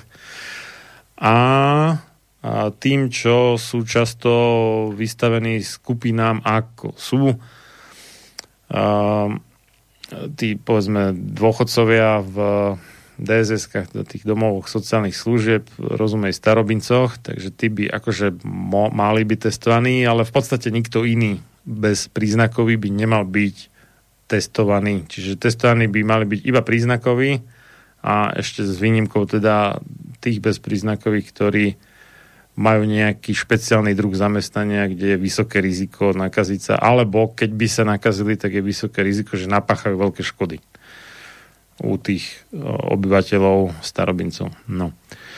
Takže to je druhá, druhá vec. A tretia vec je, že plošné testovanie bezpríznakových jedincov sa v súčasnosti neodporúča ako stratégia kvôli tomu, že stojí veľa peňazí, ktoré sú s tým spojené a nemáme dostatok údajov o tom, že by to bolo nákladovo efektívne. No tak hmm. na Slovensku máme dosť dôkazov, že to nie je nákladovo efektívne. To vychádzalo koľko? desať tisíc eur na nájdenie jedného pozitívneho? V závislosti od ktorej fázy, hej, že, že kedy bolo ten koľko. Samozrejme v lete to vychádza viacej a vo februári menej, ale každopádne sú to horibilné čiastky. No k, te, k tomu druhému bodu o tých zdravotníkov, ktorí napriek všetkému by sa mali testovať, tak v tom logiku vidím aj z hľadiska tej novej štúdie e, Oxfordskej univerzity, ktorú poslali do Lancetu na recenziu, kde skúmali vírusovú nálož úplne, od, čiže dvakrát očkovaných vietnamských zdravotníkov. Počkaj, v Izraeli podľa mňa už je trikrát. No, to už sú dezoláti podľa izraelských meradiel. Vakcínu AstraZeneca Oxford. To je ináč zaujímavé, že tá štúdia je z Oxfordskej univerzity a týka sa oxfordskej vakcíny v podstate, ale napriek tomu ju poslali do časopisu. Konflikt záujmov. Hm?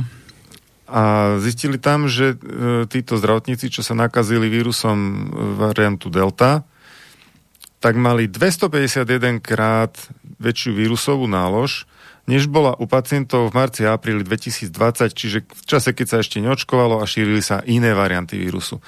Čiže e, očkovaný, keď sa nakazí, vie byť skvelý prenášač ochorenia, ešte ďaleko lepší, než boli tí chorí ľudia v prvej vlne s inými variantami. To nám priniesla Delta.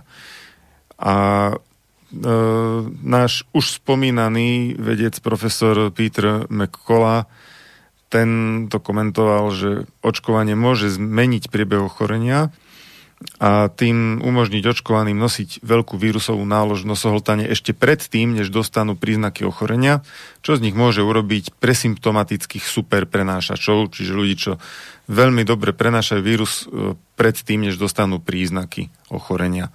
Takže z tohto pohľadu áno, má zmysel testovať zdravotníkov, ktorí prichádzajú do kontaktu s chorými. Ešte, aby niekoho nenapadlo to interpretovať tak, že dobre, tak dajme ešte ďalšiu dávku vakcíny a potom už to bude lepšie, tak títo výskumníci píšu, že sa nenašla korelácia medzi hladinou protilátok a vírusovou náložou alebo nástupom príznakov. Inými slovami, z toho vyplýva, že pravdepodobne ďalšia dávka vakcíny by túto vec nevyriešila.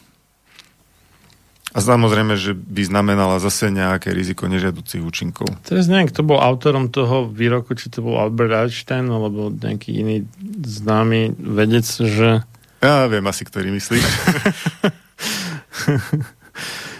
Že Keď, keď ne, a ne, nespomínam si presne, jak to bolo formulované, ale že myslieť si teda, že... Uh, Vykonávať si... tú istú vec dokola a čakať o to iný výsledok. Hej, hej, hej. Uh, že... že to je, no, bláznostvo alebo debilita, alebo neviem čo. Čiže ty máš také... pekné rčení po česky, že keď to, keď to nefunguje, urobíme to ešte raz. Ale pri očkovaní sa to používa bežne už desiatky rokov. Alebo Andrew Wakefield... Keď vakcína nefunguje, treba ďalšiu dávku. Andrew Wakefield povedal, že vakcína je jediný výrobok na svete, ktorý keď nefunguje, tak sa ho predá viac. A preto už tretia dávka. A bude štvrtá. Už vlastne v U S A nám aj povedali, že približne kedy, lebo keď berieme, že povedzme teda tých päť mesiacov a teraz, teda september dvetisícdvadsaťjeden, už má byť teda tretia dávka. Aj v U S A už s tým začínajú. A tak to znamená, že najneskôr niekedy vo februári by už mala byť štvrtá. dvetisícdvadsaťdva. No a potom je tu iný myšlienkový prúd, ktorý neuvažuje týmto spôsobom, a to sú lekári, ktorí písali aj petíciu, ale tá bola odignorovaná a teda ten petičný výbor dal stanovisko veľmi nedávno, pred týždňom, ktorí teda naliehajú na ministerstvo zdravotníctva v Českej republike, ale týka sa to v podstate skoro ľubovoľného, že teda kde je ten koniec tej krízy, aké sú vlastne kritériá na ukončenie tejto krízy, lebo momentálne sa zdá, že tá kríza sa nejak ľubovoľne naťahuje a vždy môžeme povedať, že ale čo keď, a čo keď príde iný variant, alebo čo keď sa zvýši výskyt ochorenia, ale mali by tu byť nejaké merateľné a sledovateľné kritériá, pokiaľ až toto môže spieť a pokiaľ už nie. A títo lekári tvrdia, že o mnoho väčšie ohrozenie celkového zdravia obyvateľstva vidia v tých následkoch tých drastických vládnych opatrení, než v samotnej prevencii, v samotnej chorobe COVID devätnásť. To sme hovorili už v apríli dvetisícdvadsať. A, alebo marci. A z medicínskeho hľadiska nevidíme dôvod k pokračovaniu reštriktívnych opatrení a dôrazne žiadame vládu, aby ukončila pandemický stav a začala rešpektovať svoje vlastné pravidlá, podľa ktorých sme už niekoľko týždňov mali žiť normálnym životom bez obmedzení. A potom tu je desať bodov, ktoré sú dosť vážne obvinenia vládnych politík. Ale môžete si to samozrejme prečítať, tá výzva bola zverejnená. Výzva lékažu a odborníkov zabývajúcich sa problematikou nemoci COVID devätnásť. A je tu podpísaných asi dvadsať odborníkov. No, takže je tu aj takýto hlas, mimochodom obľúbená v úvodzovkách konšpirátorka, doktorka Soňa Peková, mik- mikrobiologička, či virologička, ktorá sa dosť hlboko zaberala genetickou analýzou COVID vírusu a všetkých možných jeho variant, tá povedala, že už, už dávno toto malo skončiť. Aj vzhľadom k tomu, že delta variant sa javí byť podstatne menej e, závažný, doslova soplík, podľa jej výroku, a tieto opatrenia tým pádom nie sú už legitímne. A vlastne taký istý názor má aj táto skupina lekárov, ktorí podpísali túto výzvu. No, tých výzev je viacej. Uh, bola ešte nejaká, myslím, že nevyslyšená výzva uh, teda na debatu v er té vé es od, uh, kto to tam bol všetko, už ani neviem.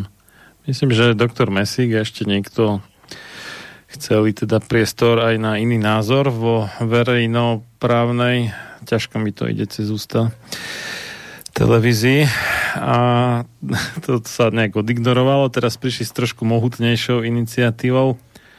Dvaja bývalí členovia, no, jak sa to nazýva, Eurodance skupiny Maduár z deväťdesiatych rokov, slovenskej teda, bratia Matinkovci.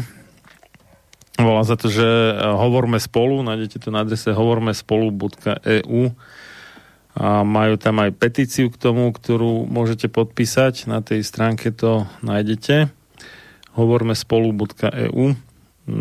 Natočili aj nejaké video, to som tiež zdieľal, také krátke pár minútové k tomu. A ide teda o to, aby oni tam presne špecifikovali, že akí zhruba odborníci by mali počas nejakých piatich večerov v tom takzvanom prime time, teda tom najlepšom, najsledovanejšom čase na er té vé es, na jednotke, teda presne tam, kde teraz beží lotéria, a debatovať medzi sebou. Čiže a na päť ako tematických okruhov, že týždeň po týždni, čiže úplne do podrobností to rozpracovali, aby sa nemohol nikto sťažovať, že vy vlastne neviete, čo chcete a iba nejaké hmlisté predstavy máte, tak nedali úplne totálne konkrétnu predstavu do najmenších podrobností. No a... To je najväčšia hrozba propagande, keď sa začneš pýtať konkrétne veci. Áno. Presne tak. No tam už že... treba dávať argumenty a čísla na stôl a tých je dosť málo. No a doktor Bukovský si ich pozval teda do svojho no, videokanála, alebo ak to mám nazvať, takže natočil s nimi zhruba hodinu a pol dlhý rozhovor. Dosť zaujímavý a tam tak odhajľujú trošku tú stratégiu, že čo čo ako ty myslia. A aj na Slobodnom vysielači majú uh, no musím teraz zistiť, jak sa to volá. Je to v podstate nová relácia, takže som si názov ešte nezapamätal, ale môžem to o chvíľu zistiť. Takže tam tiež boli prítomní. Uh, a tak, takže celkom zaujímavé, taký ako, že comeback, alebo jak by sme to nazvali. S, Nečakaný. S úplne te, inou témou, už to nie je tanečná hudba. Áno. Ale ako má to hlavu a petu a je to veľmi inteligentné podľa mňa, takže klobúk dole. Že aj niekto v podstate mimo branže, kto ale má rozum na to, aby rozmýšľal, tak vymyslieť takú celkom inteligentnú záležitosť. Samozrejme je otázka, že ako sa na to riaditeľ er té vé es pozrie, respektíve ten, kto ho platí, ako sa na to pozrie. No, čo by sme chceli? Verejnoprávna televízia a diskusia názorových oponentov no, na, na tabu tému v to spoločnosti. Sa nenosí, mm, to sa nenosí. To asi nepôjde. Ne, ne.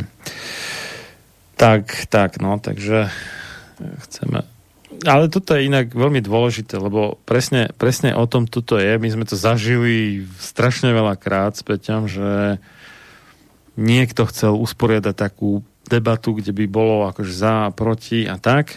A my, že nadšene, áno, ideme do toho. No a potom začal oslovať tých tzv. Relevantných odborníkov a oni akože áno, a kto bude tam? Tuhársky? O, nejdem. Alebo Filo? No to v žiadnom prípade. Môžeme menovať napríklad doktorku Elenu Prokopovú. Áno, tu mám mimoriadne rád. Tá neprišla do relácie... A, jak sa to volalo? Kde sme to boli? Pozrime sa, Pozrime na, sa to. na to. Pozrime teatrika. sa na to na teatri. Ani vtedajšia ministerka zdravotníctva, odchovankyňa, doktora, alebo profesora Krčmeryho. Neviem, či už tiež medzi tým nestihla dostať aj profesorský titul, lebo tam je to vyslovene fabrika na tituly. A pani Andrea Kalavská, tá tiež odmietla, aj súčasný hlavný hygienik Mikas odmietol. A ešte ich tam bolo pár ďalších. No, takže toto vieme. No, možno sa moderátor na mňa nahnevá, ok, ale Smola sám mi to prezradil, že kto všetko odmietol, keď počul naše mená, že tam budeme. Takže o čom to je? Oni sú frajeri, ako keď nemajú konkurenta v tom vyjadrovaní, ale pri tej konfrontácii by sa prišlo na to, že á, nie sme tak akože úplne v pravde, v tom, čo tvrdíme. Buď si to uvedomujú, a, a možno si to uvedomujú a preto tam nechcú prísť, alebo um, aj sú ako keby takí, akože si myslia, že na to majú, ale sú až tak pyšní, že to je akože pod ich úroveň s niekým, kto nemá titul múdra vôbec debatovať o očkovaní. Aj také argumenty sme počúvali, že čo ty môžeš vedieť, ty nejaký tam inžinier, hovorili mi, že elektrotechnik, to sa takže fakt sekli, lebo z elektrotechniky som skoro ju opakoval, to, tento predmet mi zrovna nešiel, teda na vysokej škole vôbec. Ja som informatik, nie elektrotechnik, ale dobre. Ale nežíš sa elektrotechniku, nie, takže to v poriadku. Už nie. Ale väčšie, najväčšia sranda, že uh, ja som aspoň tú školu s výdatnou pomocou Božou dokončil, ale Bill Gates nedokončil. Ani tú no, elektrotechniku. No, aký je to odborník epidemiológie? Áno. A, a medicínu už vôbec neštudoval, ani len pol semestra. Čiže má ukončenú strednú školu. A Bill Gates môže do toho rozprávať, a prečo ja nemôžem? Ja som lepší elektrotechnik. No, kde máš tie miliardy? Keby si ich mal, no, to by ťa počúvali. Teraz si udrel klinec po hlavičke. Áno, keď máš miliardy, máš priestor. Keď nemáš miliardy, nemáš priestor. Vôbec tu nejde o nejakú odbornosť. To je iba výhovorka, zastierka preto, aby neriskovali, že budú strápnení tým, že niekto, kto nie je oficiálny odborník, rozumie, nemá papier na hlavu, tak ich zosmiešní tým, že ukáže, že oni o tom vedia menej, než ten neodborník. A toto presne bol ten aj debakel na Ukrajine, že oficiálnu cvičenú armádu tam porazili dobre motivovaní, ale v podstate neprofesionálni šachťori, baníci, nejakí poľnohospodári a tak ďalej, ktorí ale chránili to najdrahšie, čo mali, v podstate rodnú zem a svoje rodiny.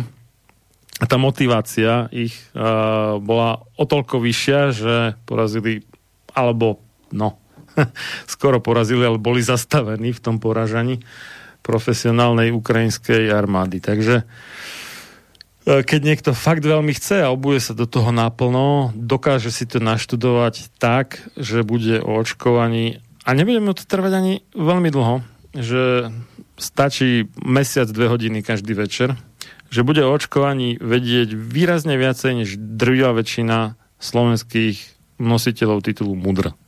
Toto tvrdím a stojím si za tým. Prečo? Lebo na medicíne, teda na lekárskej fakulte, sa o očkovaní neučí skoro nič. Dokopy tomu venujú jednu, dve prednášky. Drvá väčšina, samozrejme tí, čo idú na imunológiu ako špecializáciu, tam asi toho majú trochu viacej. Ale všetci ostatní lekári, vrátane pediatrov, to majú strašne málo toho o očkovaní. Očkovací kalendár možno, ale nejaké detaily, ak sa to vyrába, ak to funguje, nie. A potom sa dovzdielajú na tých prednáškach s tými logami. Áno, kde to funguje systémom televíznej noviny, jeden záber, teda slide, no, snímka na jednu minútu. pätnásť snímok, pätnásť minút, to je taká už dlhšia prednáška, tie kratšie bývajú desať minút. Keď sme u tých médií, tam by som zase na samoštúdium odporúčil jednu starú, starú reláciu na Slobodnom vysielači s názvom Keď sú pediatri zavádzaní, prehrávajú všetci, kde bola hosťom šéfredaktorka časopisu Dieťa Renátka Krausová. Aj ja som tam mal takú menšiu úlohu a ona opísala, ako to v tejto branži funguje, akým spôsobom sú médiá viazané na napríklad e, príjem z inzercie a ako sa bez tohto príjmu z inzercie ťažko existuje akémukoľvek médiu na tomto mediálnom trhu. A preto si médiá väčšinou nedovolia nahnevať svojho dôležitého inzerenta. Časopis Dieťa. No, to sú veci, to sú veci. To, no, boli, tam je... to boli časy, to boli časy. To bolo dvetisíc, koľko? štrnásť? Asi trinásť alebo štrnásť. No. Ale tá relácia je stále relevantná. To myslím, v septembri to bolo tiež takto, takže uh-huh. skoro, skoro výročie by sme aj mohli oslaviť. Neviem, či nie šiesteho.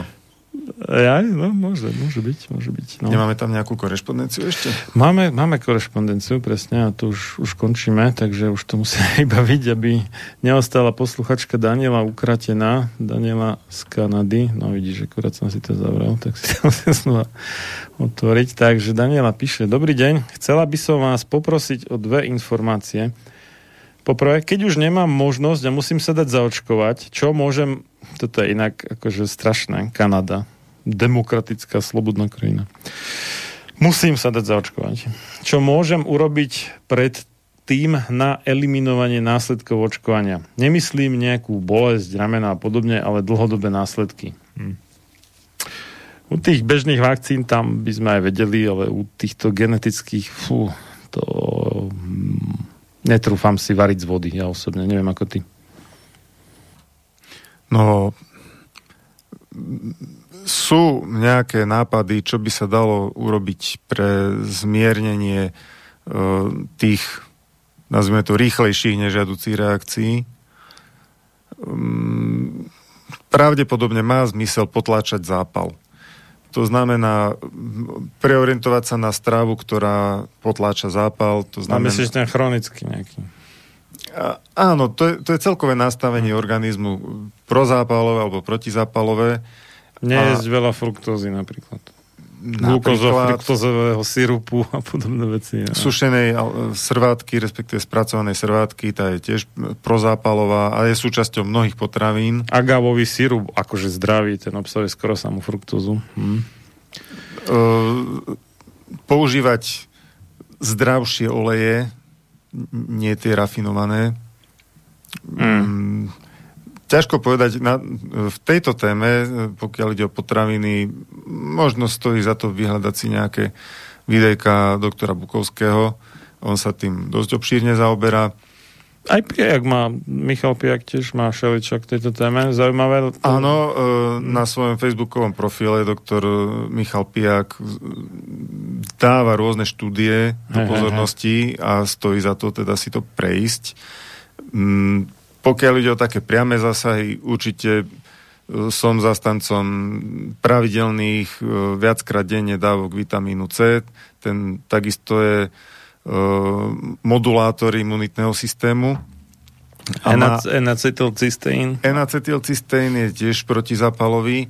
Kvercetín, ten... Ale už ti vynašli aj glutatión, čo sa nerozbije pri prechode žalúdkom, takže už aj také existuje. Áno, aj lipozomálne enkapsulovaný mm. glutatión už existuje. Mm. Ale z, z takých jednoduchších vecí Cčko, e,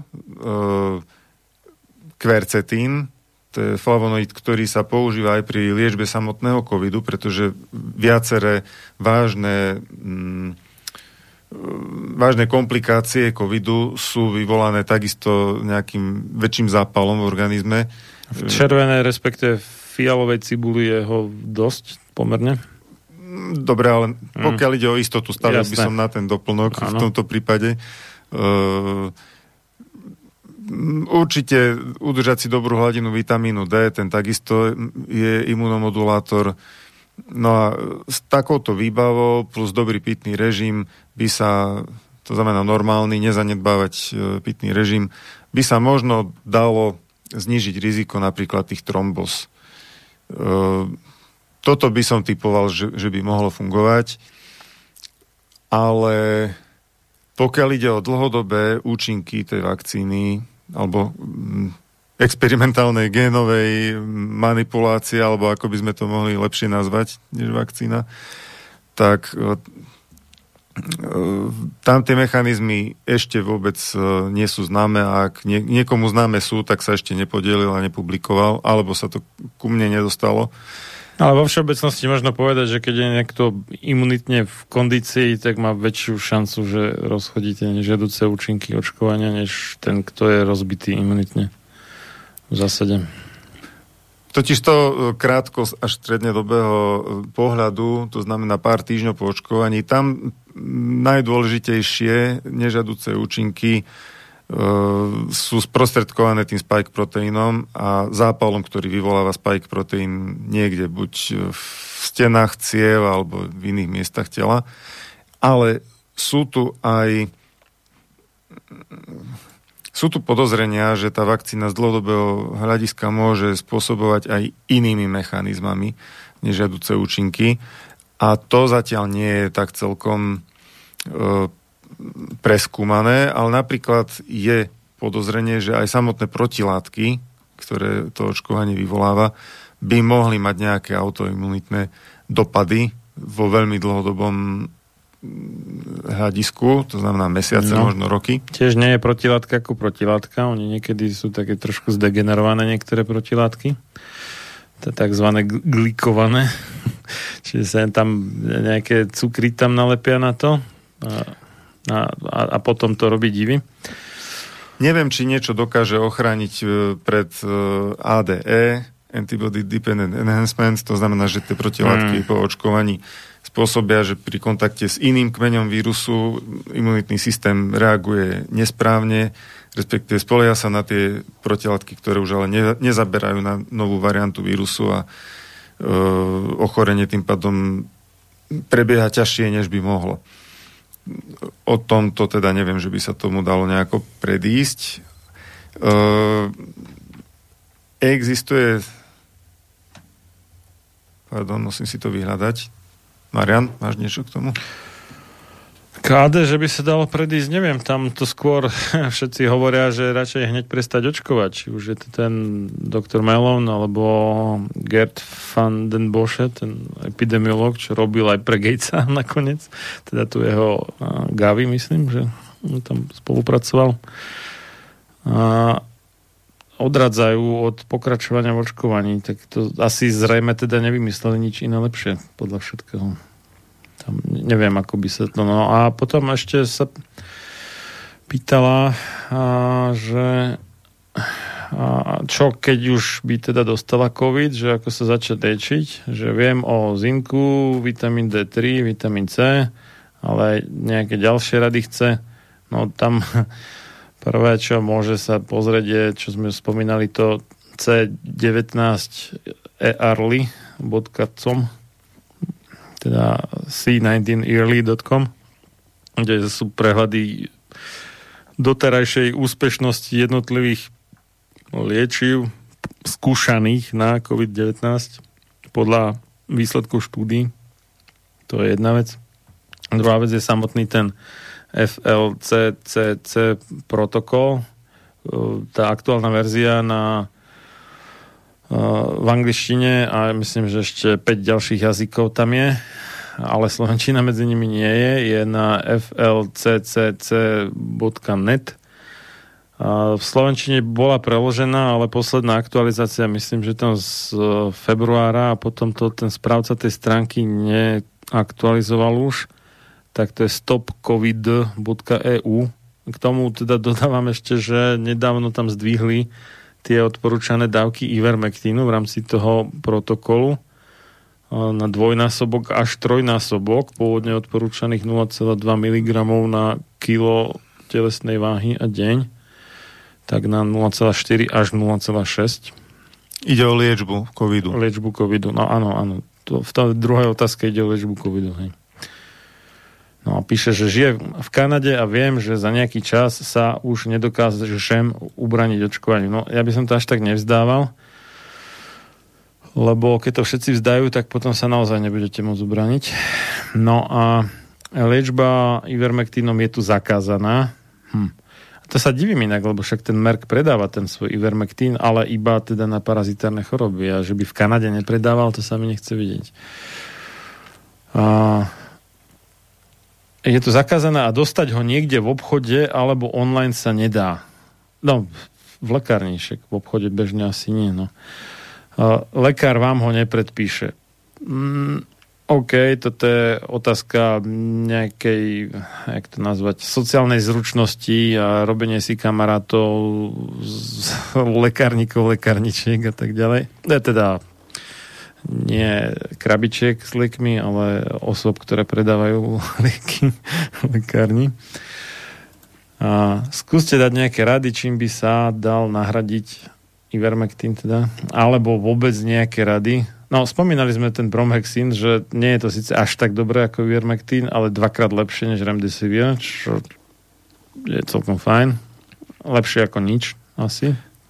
Zdôraznil by som ten D-vitamín, ten ano. Treba mať uh, skôr v hornom pásme normy, nie v dolnom, ale dostať sa na hor- horné pásmo normy. Uh, tuto mám protokol tej istej aliancia F L C C C pre liečbu dlhodobého covidu. Myslím, že to je celkom inšpiratívne aj pre tú prevenciu, keby sa už fakt nedalo vyhnúť, ale prikláňam sa k Marianovmu názoru, že bojovať treba dokonca. E, tiež tam spomínajú vitamín C, omega tri mastné kyseliny, tie sú protizápalové, protizápalovo pôsobiace, štyri gramy denne vascepálo, vaza alebo D H A, E P A. Potom z nejakého dôvodu, ale toto je pre pacientov teda s tým dlhým covidom, atorvastatín. Neviem, nečítal som celý protokol, prečo ho tam dávajú, ale teda určite C-čko, určite tie omega tri mastné kyseliny, to sú všetko v podstate potraviny. Vitamín D tri, tu spomínajú takisto. Dá sa užívať melatonín pred spaním. To, to na podporu vlastne, spánku, na lebo po, treba áno, sa vyspať dobre, no. Áno, na podporu dobrého spánku. Aj. Je to zároveň antioxidant. No. A tým ti už mi ostáva iba poďakovať za účasť v tejto relácii. Nestihli sme ani štvrtinu z toho, čo sme chceli.